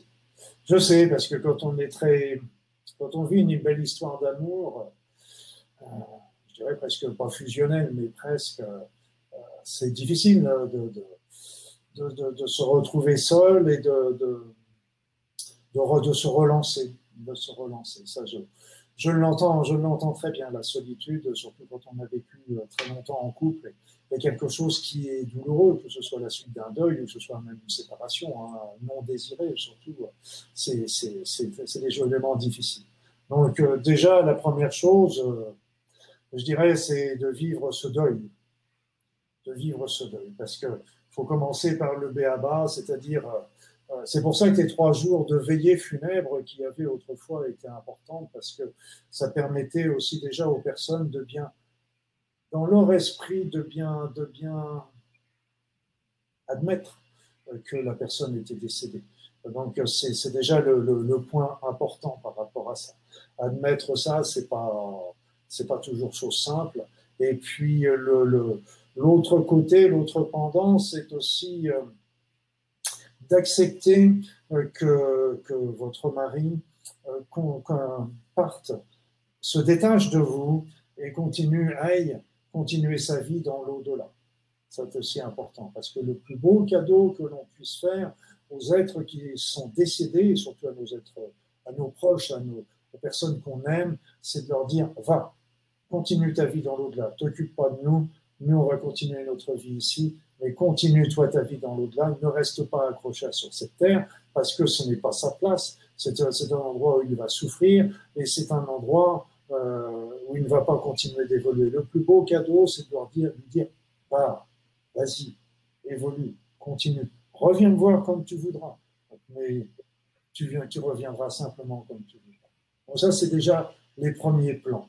Après ça, l'autre élément, c'est de se dire que malgré qu'il soit parti, vous avez le droit toujours d'être heureuse, vous avez le droit de vivre, vous avez le droit d'avoir des situations où vous serez joyeuse, vous avez le droit du bonheur, et donc vous avez le droit aussi de refaire votre vie si le, moment, quand le moment sera venu. Et rappelez-vous aussi que si vous étiez dans la position inverse, que vous étiez, vous décédé, que votre mari soit resté, qu'est-ce que vous lui diriez si vous aviez l'occasion? Vous lui diriez, vis ta vie. Moi, je suis parti, mais vis ta vie. Sois heureux. Retrouve éventuellement quelqu'un. Profite un petit peu de la vie, etc. Et c'est ça qui est important. Vous avez le droit. C'est vrai que Demain sera différent d'aujourd'hui, encore plus pour vous que pour tout le monde. C'est vrai pour tout le monde, mais c'est encore plus vrai pour vous. Demain sera différent qu'aujourd'hui, mais vous aurez aussi des moments de joie, de bonheur, et euh, il ne faut pas les dénigrer, et il faut bien comprendre qu'ils seront différents, bien sûr, de tout ce que vous avez vécu. C'est vrai que de temps en temps, il y aura le pincement au cœur en disant Ah, s'il était là avec nous, ce serait génial. Mais voilà, voilà. Donc, euh, sont des événements, là encore, qui sont là pour nous faire grandir, nous faire apprendre. Et voilà quelques pistes pour vous aider par rapport à ça. Et si vous voulez aider votre mari à s'envoler dans l'au-delà, la prière, envoyez-lui de l'énergie, surtout, envoyez-lui de l'amour. C'est ce dont il a besoin pour, c'est toutes ces énergies qu'il a besoin pour, pour franchir euh, les étapes qui vont le conduire dans l'au-delà. Alors, il y, a, également beaucoup de, commentaires par rapport à la, conférence. Hein. Je vais en donner un, par exemple. René, juste un grand merci pour votre discours clair et direct, en plein dans le mille. Merci. Alors, pourquoi C'était pas une question, Emma. C'était un commentaire gentil que je réalise. Mais vous savez, de toute façon, euh, j'ai bien conscience, je sais et j'ai bien conscience que je n'invente rien je sais et j'ai bien conscience que quelque part, tout ça, vous le savez déjà. Je le sais, j'en ai bien conscience. Rien ne nous appartient et tout ça, vous le savez. Je suis là simplement pour réveiller des concepts et des idées et des choses que vous saviez déjà et que vous aviez enfouies au fond de votre être. Et donc là, maintenant, il est peut-être temps, je suis là simplement en train de vous rappeler quelques les éléments importants, les éléments essentiels, de réveiller en vous, de réveiller cette flamme, de réveiller cet être qui, ne demande qu'à se, qu'à se développer et qui est magnifique et qui est en vous et qui est magnifique. Et c'est votre être véritable. Donc ne vous laissez pas dominer par cet ego, et Dieu sait qu'il est puissant, ce dernier ego, et, euh, et pensez toujours à, réaliser ce que vous êtes. C'est surtout ça. Et, et, toute réalisation ne passe que par l'amour, de toute façon. Alors Carmen se pose la question, le corps que je suis ou le corps que j'ai? pour moi, pour moi, c'est le corps que j'ai. Pour moi, le corps que j'ai. Où se trouve votre conscience, Carmen? Donc, euh, tous les médecins vont vous dire c'est dans le cerveau, évidemment. Donc, ils vont vous expliquer comment fonctionne le cerveau, etc., comment fonctionne la pensée, où se trouve, où se trouve la mémoire, etc. Oui, bien, d'accord. Mais quand on meurt, à ce moment-là, ça veut dire que si on n'est qu'un corps, euh, ça veut dire que la vie s'arrête là, point barre. Et que euh, bah, on se désagrège et puis on, on disparaît. Alors, en fin de compte, on est des énergies, nous sommes des énergies, nous sommes des esprits. Et comme disait euh, Einstein, l'énergie ne peut pas mourir. Et donc, quelque part, nous continuons de vivre en dehors de notre corps. Et tous les gens qui font des sorties hors du corps, tous les gens qui font des états de mort imminente, qu'est-ce qu'ils font Ils sortent de leur corps. Ils vont et lisez les livres qui sont, qui sont extraordinairement intéressants. Vous avez même des bouquins qui sont extrêmement très bien faits sur la réincarnation, qui expliquent, qui, ont des, qui amènent des preuves aussi de cette réincarnation. Et donc, ça veut dire que nos consciences s'en va, sort de notre corps à ce moment-là. Et donc, si elle sort de notre corps, elle ne s'en va pas avec notre cerveau sous bras. Donc ça, ça veut dire que notre conscience n'est pas dans le cerveau. Elle est dans nos corps subtils, elle est, dans ces corps qui s'en vont, qui se détachent de notre notre corps, euh, moi que j'appelle de la conscience, enfin le corps mental comme on l'appelle, le corps astral, le corps mental, le corps spirituel, l'âme, tout ce monde-là se détache. Euh, donc quand on fait des sorties hors du corps, il reste rattaché par la corde d'argent euh, à notre corps physique. C'est pour ça que s'il y avait un problème, eh bien tout simplement, euh, ils sont rappelés, ils sont rappelés immédiatement dans le corps. Mais si au moment de la mort, la corde d'argent se rompt, et donc à ce moment-là, on, doit, on va s'envoler, mais notre conscience s'en va et notre corps reste. Par contre, par contre, il faut bien savoir que notre corps a aussi une autre une conscience.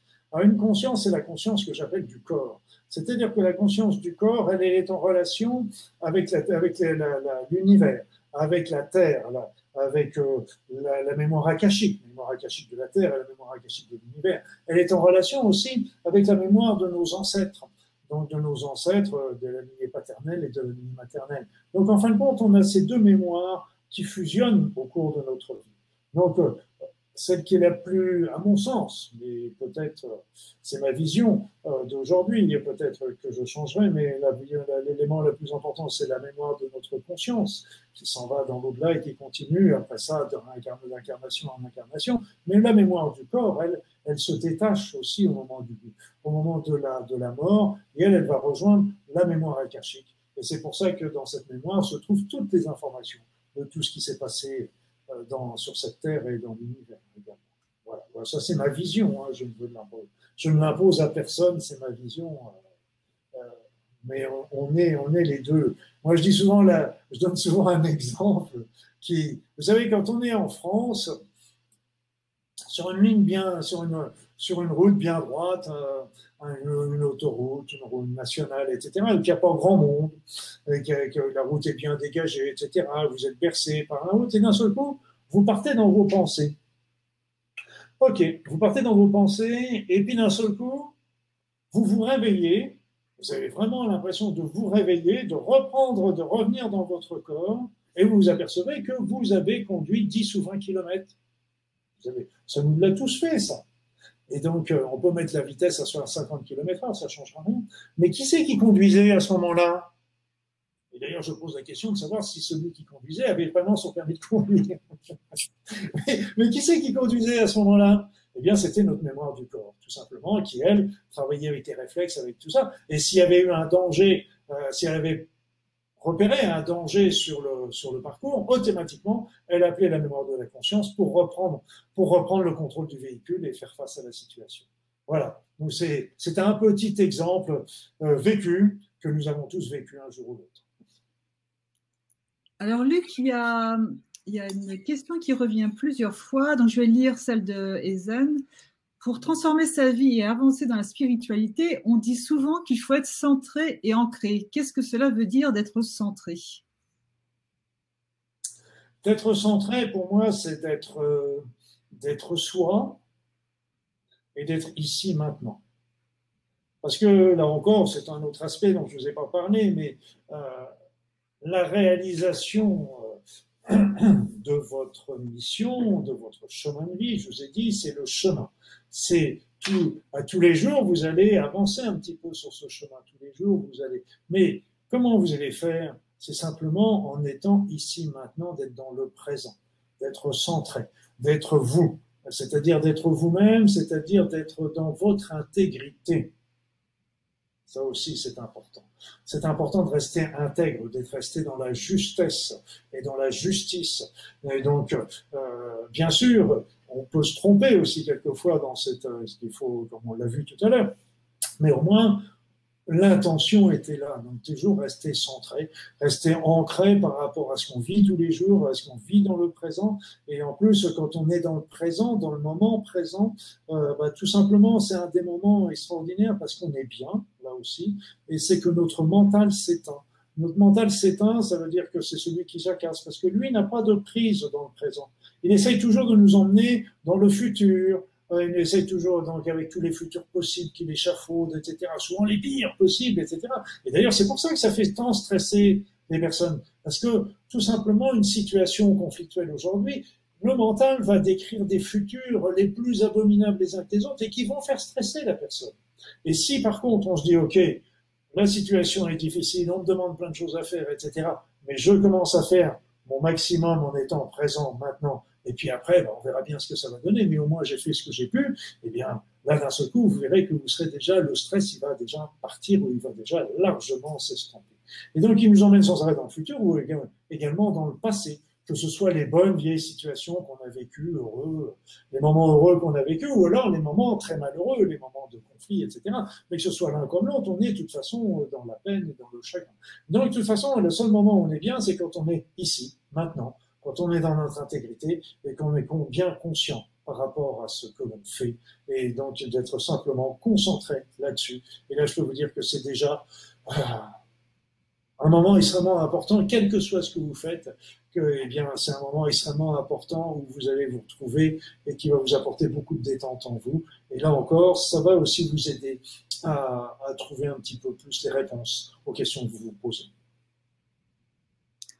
Alors Luc, tu as parlé beaucoup euh, d'amour ce soir justement comme point de départ. Et Laurence euh, pose la question, ne pensez-vous pas que c'est plus facile de donner de l'amour quand on, quand on en a reçu? Euh, Certainement, certainement, certainement, parce que on l'a vécu, on l'a ressenti. Mais je pense que, allez, bon, je suis peut-être utopique, euh, mais je pense que malgré tout, on en a tous reçu à un moment ou à un autre de notre vie, je pense. Il y a toujours des personnes qui sont là dans notre vie, qui font peut-être que passer, c'est sûr, mais qui nous donnent de l'amour. Et souvent, euh, euh, on ne revoit pas, on ne voit pas cet amour euh, souvent parce qu'en fait, on l'attend de quelqu'un d'autre ou on l'attend différemment, etc. Mais il y a beaucoup de personnes qui nous donnent de l'amour sans qu'on ne s'en aperçoit pas. Mais c'est vrai que euh, quand on n'a pas vécu euh, des enfances heureuses, euh, quand on a connu les conflits, est-ce que je pense que c'est vrai que ça doit être des éléments peut-être plus difficiles, mais je pense qu'il doit y avoir aussi deux sortes de personnes, des personnes qui justement euh, j'en connais, qui ont vécu des enfances malheureuses et qui, se sont dit non, je veux absolument pas ça pour mes enfants et je vais justement leur donner tout l'amour dont je vais pouvoir pour, pour que justement ils ne connaissent pas ça et ça les permet de rebondir. Ou alors il y a les autres qui peuvent aussi reproduire euh, les mêmes schémas. Donc là encore, euh, ça fait partie de ce que je disais tout à l'heure, des programmes qu'il faut à ce moment-là arriver à, dont il faut arriver à se défaire parce que nos parents euh, ou des éducateurs ou que sais-je n'ont connu, ne connaissent que l'agressivité pour se mettre en valeur. Il y a beaucoup de personnes hein, qui sont comme ça, euh, qui sont toujours dans l'agressivité vis-à-vis des autres parce que comme ça, eux, ils ont l'impression de se mettre en valeur. Ils ont toujours, il y a des personnes qui qui dévalorisent toujours leur entourage parce qu'ils ont l'impression que si leur entourage est dévalorisé, eux, ça dévalorise. Quelle connerie. Mais c'est comme ça. Donc, euh, mais si vous voulez, c'est qu'il faut bien comprendre que c'est leur problème à eux, que ce n'est pas leur problème à vous. Et donc, euh, se dire aussi, est-ce que c'est ça ce que je veux monter dans ma vie Est-ce que je veux... Euh, comme je disais tout à l'heure, je reviens là-dessus, la, compassion, l'amour, tout ça, c'est pas quelque chose qui nous est acquis, c'est quelque chose aussi qui qu'on peut qu'on doit apprendre, qu'on doit mettre en place doucement. Mais comme c'est quelque chose qui répond au fond de notre âme, c'est quelque chose qui, peut vite se développer, qui peut vite se développer. Alors, il y a Victoire qui pose la question en quoi sommes-nous responsables d'une maladie transgénérationnelle? Une amie a eu un cancer au même âge et au même endroit que sa mère. Oui, oui c'est la question classique.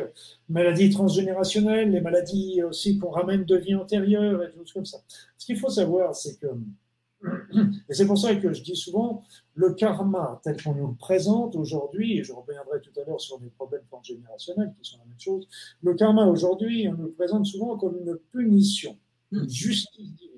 La personne a fait des conneries dans sa vie antérieure, elle va revivre des situations euh, qui vont la punir. C'est faux. Il n'y a, pas, il a pas de notion de, de, de jugement, de justice, etc. C'est-à-dire c'est que, comme il se passe dans notre vie, dans notre vie, nous montons des programmes euh, qui, qu'on pense juste qui vont nous apporter le bonheur, on en a déjà parlé. Mais ces programmes peuvent se trouver délétères pour nous ou pour les autres. Mais il, y a des fois, on va comprendre et on va changer. Mais des fois, on ne va pas le comprendre. On va s'enfermer dans notre jugement, dans notre, dans notre comportement et on va pas vouloir en démordre. Nos problèmes, on l'a tous fait. Et donc, on est tous mordicus. Et il se peut qu'on va mourir avec ce programme délétère. Et donc, on va revenir dans cette vie, et on va revenir dans cette vie avec ce programme qui va nous apporter des situations délétères comme elle nous l'a apporté, voire même des maladies. C'est pour ça qu'il y a des maladies infantiles. Et pour ça aussi, il faut bien savoir que les chocs émotionnels aussi dont je vous ai parlé tout à l'heure, qui sont souvent des déclencheurs, sont des, ça, peut aussi, ils peuvent survenir pendant la grossesse de la maman, ils peuvent survenir au moment de l'accouchement, ils peuvent survenir dans les premiers temps de, de, de, de, la vie de l'enfant. Donc, euh, les, chocs émotionnels, on, on, en a tous à tout moment. Et pourquoi transgénérationnel? Parce que, vous voyez, je vais vous donner toujours mon point de vue, hein, je m'engage toujours que moi. Parce que tout simplement, on a, quand on a, on a choisi de se réincarner, bon, je ne sais pas si on a choisi, il y a des fois on doit, nous, moi je veux rester là-haut, nous, je veux là-haut, bon, après ça on nous dit, allez, il faut que tu y ailles, il faut que tu y ailles, oh non, oh non, si, si, il faut que tu y ailles, bon. Alors on va faire un programme, alors dans le programme, on va reprendre des anciens programmes euh, qu'on n'a pas solutionnés d'une vie antérieure, ok. Donc on, a, on se dit, OK, on va solutionner tel ou tel programme, pas uniquement que ça, mais on, va, on vient pas, uniquement que pour ça, mais généralement, mais on vient pour d'autres choses, mais on, a, on, a, va ramener un programme. Donc on va un programme qu'il faut qu'on va revivre dans cette vie pour essayer de solutionner. Mais comment qu'on va faire? À ce moment-là, on va choisir la famille qui a le même programme que nous. OK?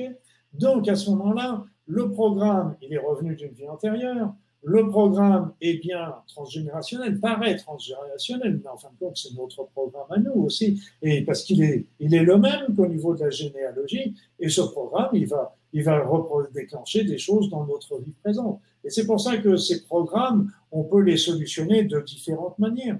On peut les, on peut les, les solutionner en travaillant sur les problèmes d'aujourd'hui, sur les conflits d'aujourd'hui, les origines du conflit d'aujourd'hui. On peut les travailler au niveau générationnel, c'est très bien. On peut les travailler aussi au niveau généalogique, au niveau, euh, au niveau vie antérieure. Moi, je sais que j'avais, comme tous, on passait des moments, il y a, il y a bien des années, j'avais passé une, mauvaise période, et je me rappelle, j'avais un ami qui faisait remonter dans des vies antérieures, et avec lui, j'étais remonté dans la vie antérieure qui correspondait à la problématique que j'étais en train de vivre. Ça m'a permis de beaucoup comprendre et accepter euh, ce que j'étais en train de vivre, et de pouvoir passer à autre chose. Voilà. Donc il n'y a pas, une, solution, il y en a plusieurs. Chacun choisit euh, ce qu'ils sont au moment, au moment où, où il y en a besoin, c'est tout. Alors, Luc, ça fait presque deux heures qu'on est ensemble. Alors, je vais prendre deux. On va peut-être me le dire doucement, des trucs comme ça. ça passe vite avec vous. Hein. Et oui, oui, ça passe vite. Justement, il y avait encore des questions, mais bon, on va prendre celle de Marie. pour la prochaine fois. J'ai compris le principe de la maladie, mais l'agression par une bactérie, qu'est-ce que cela veut dire? Le fait que le corps laisse entrer un agresseur, est-ce une faille?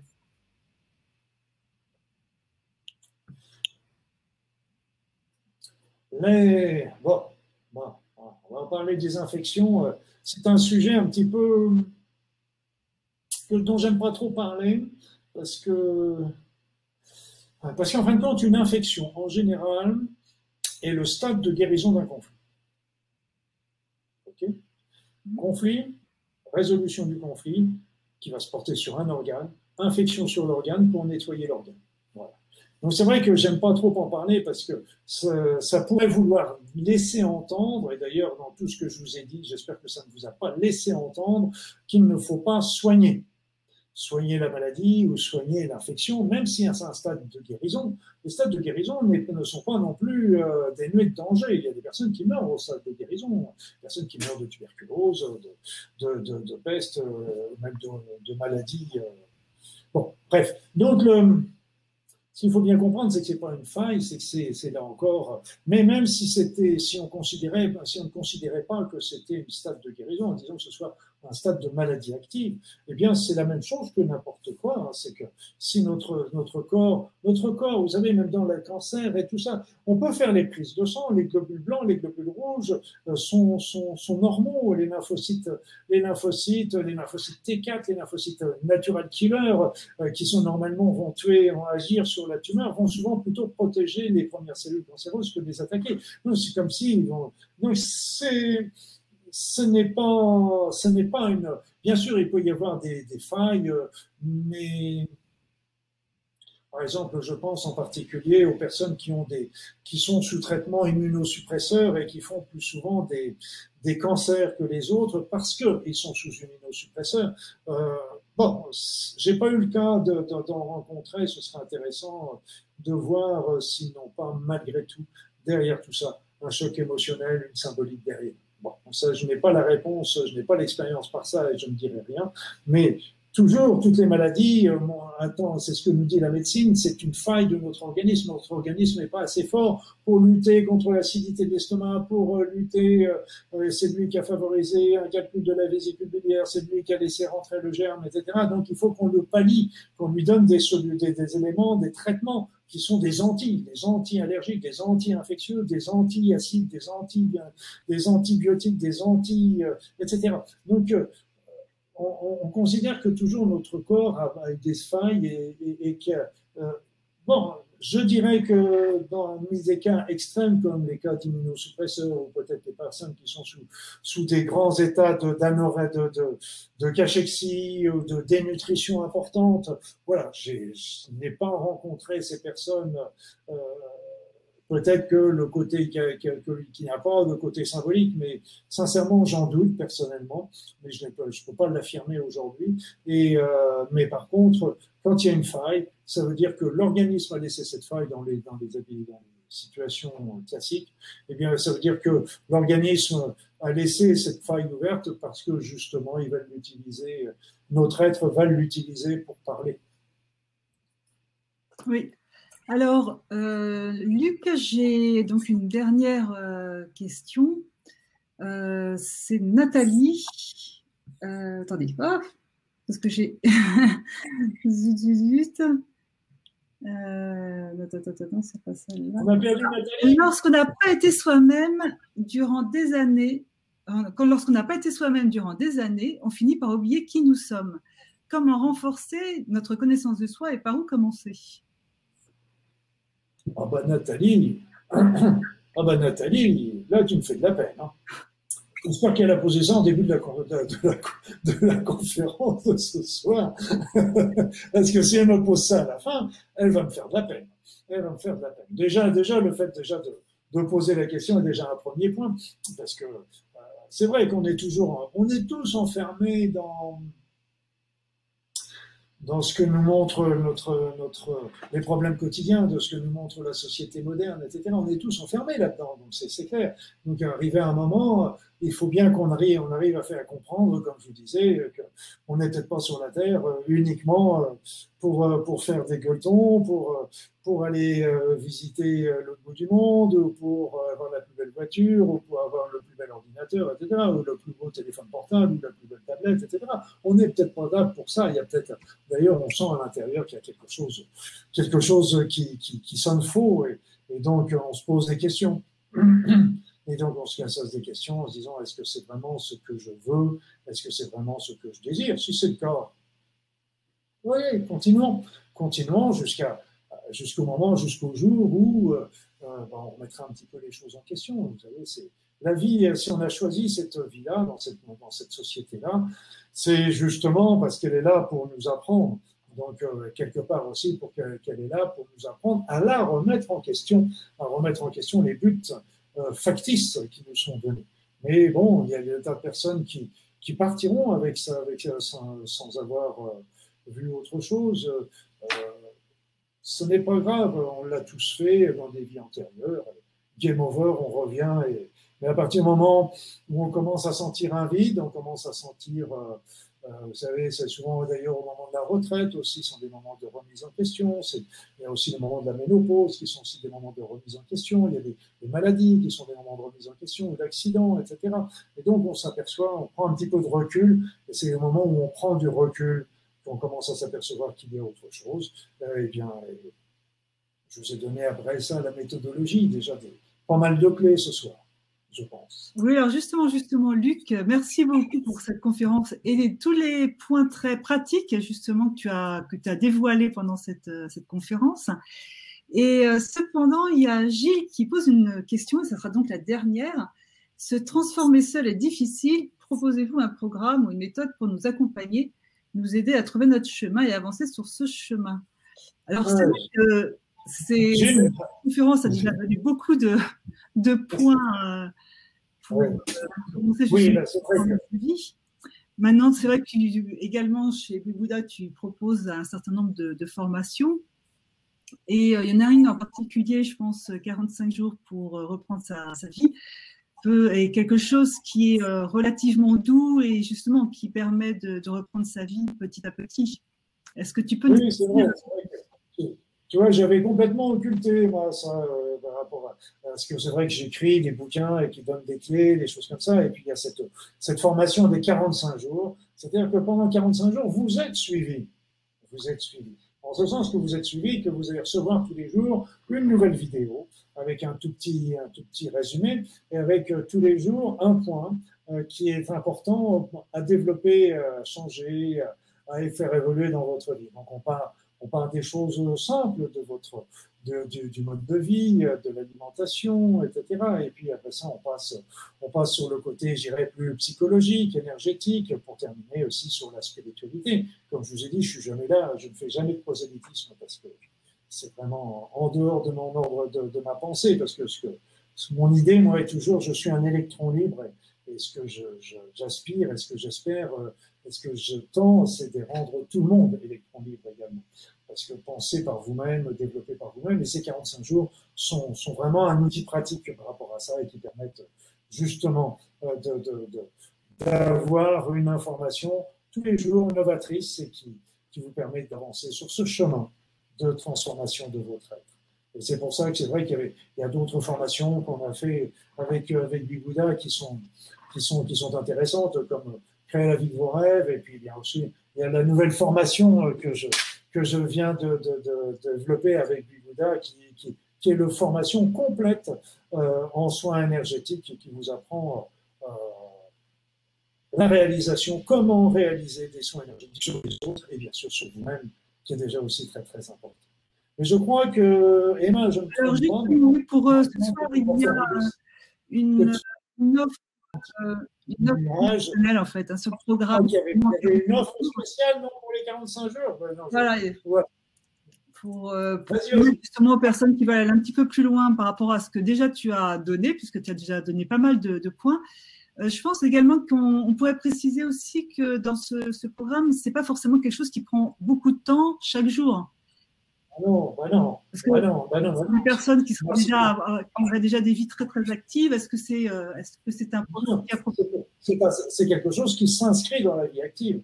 Et même les changements qui sont inscrits, qui sont là, sont des changements qui s'inscrivent aussi dans cette vie active. Ce petit, cet élément, euh, ce programme tous les jours, ça vous prend quoi? Un petit quart d'heure, une demi-heure, euh, et puis ça vous donne, ça vous donne des idées quelques éléments qui peuvent changer euh, euh, dans votre vie, dans votre manière de, dans votre mode de vie, dans votre manière de faire, dans votre, dans votre mode de penser. Ce sont des petits éléments que vous mettez dans votre vie de quotidienne, mais des tout petits changements.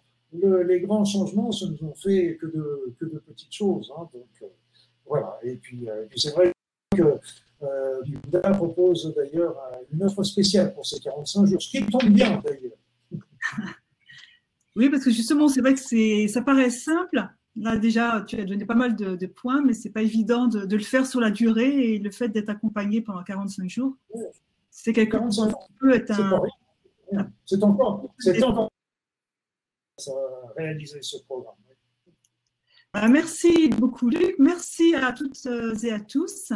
Et puis, je vois qu'il y a beaucoup de, de commentaires. Alors, je vais donner celui de Bernadette. Merci beaucoup pour cette belle soirée et toutes, toutes ces informations. Une petite question quand même, Emma. Il n'y a, pas quelque part où nos amis, il, faut qu'ils aillent sur mon site pour, pour, avoir des informations davantage sur, sur les Non, normalement, ça devrait s'afficher puisque j'ai activé normalement la. Oh, oh. bon, parce que il faut toujours. Vous allez sur mon site de toute façon. Alors, si, jamais vous ne le voyez pas, de toute façon, vous aurez un, mail qui viendra demain avec le replay dans lequel on vous donnera le, programme. Eh ben, ça s'est venu s'afficher, je pense, euh, sur l'écran de, toutes les, de tous les auditrices et auditeurs. Alors, merci, euh, merci à tous. Merci, euh, Luc. Et puis, peut-être, je te laisse le dernier mot, le mot de la fin. Je vais dire, je vais dire un petit peu comme, comme nous disent nos amis canadiens, poignez votre vie, prenez votre vie en main et puis n'oubliez pas, surtout n'oubliez pas, ne vous mettez jamais en victime. Vous êtes toujours les acteurs de votre vie, vous êtes les seuls, plus l'acteur, vous êtes le metteur en scène de votre vie, c'est plus qu'un acteur, c'est vous le metteur en scène, et que vous êtes libre depuis le jour de votre naissance. Le seul problème, c'est que nous avons dans notre société donné notre power, eh bien, il est temps de le reprendre, de reprendre le power et puis euh, de réaliser vraiment ce que vous êtes, parce que n'oubliez pas que c'est le chemin qui est le bonheur. C'est le chemin. Donc, mes amis, soyez heureux. Et bien sûr, heureuse. Ça, vous m'aviez compris.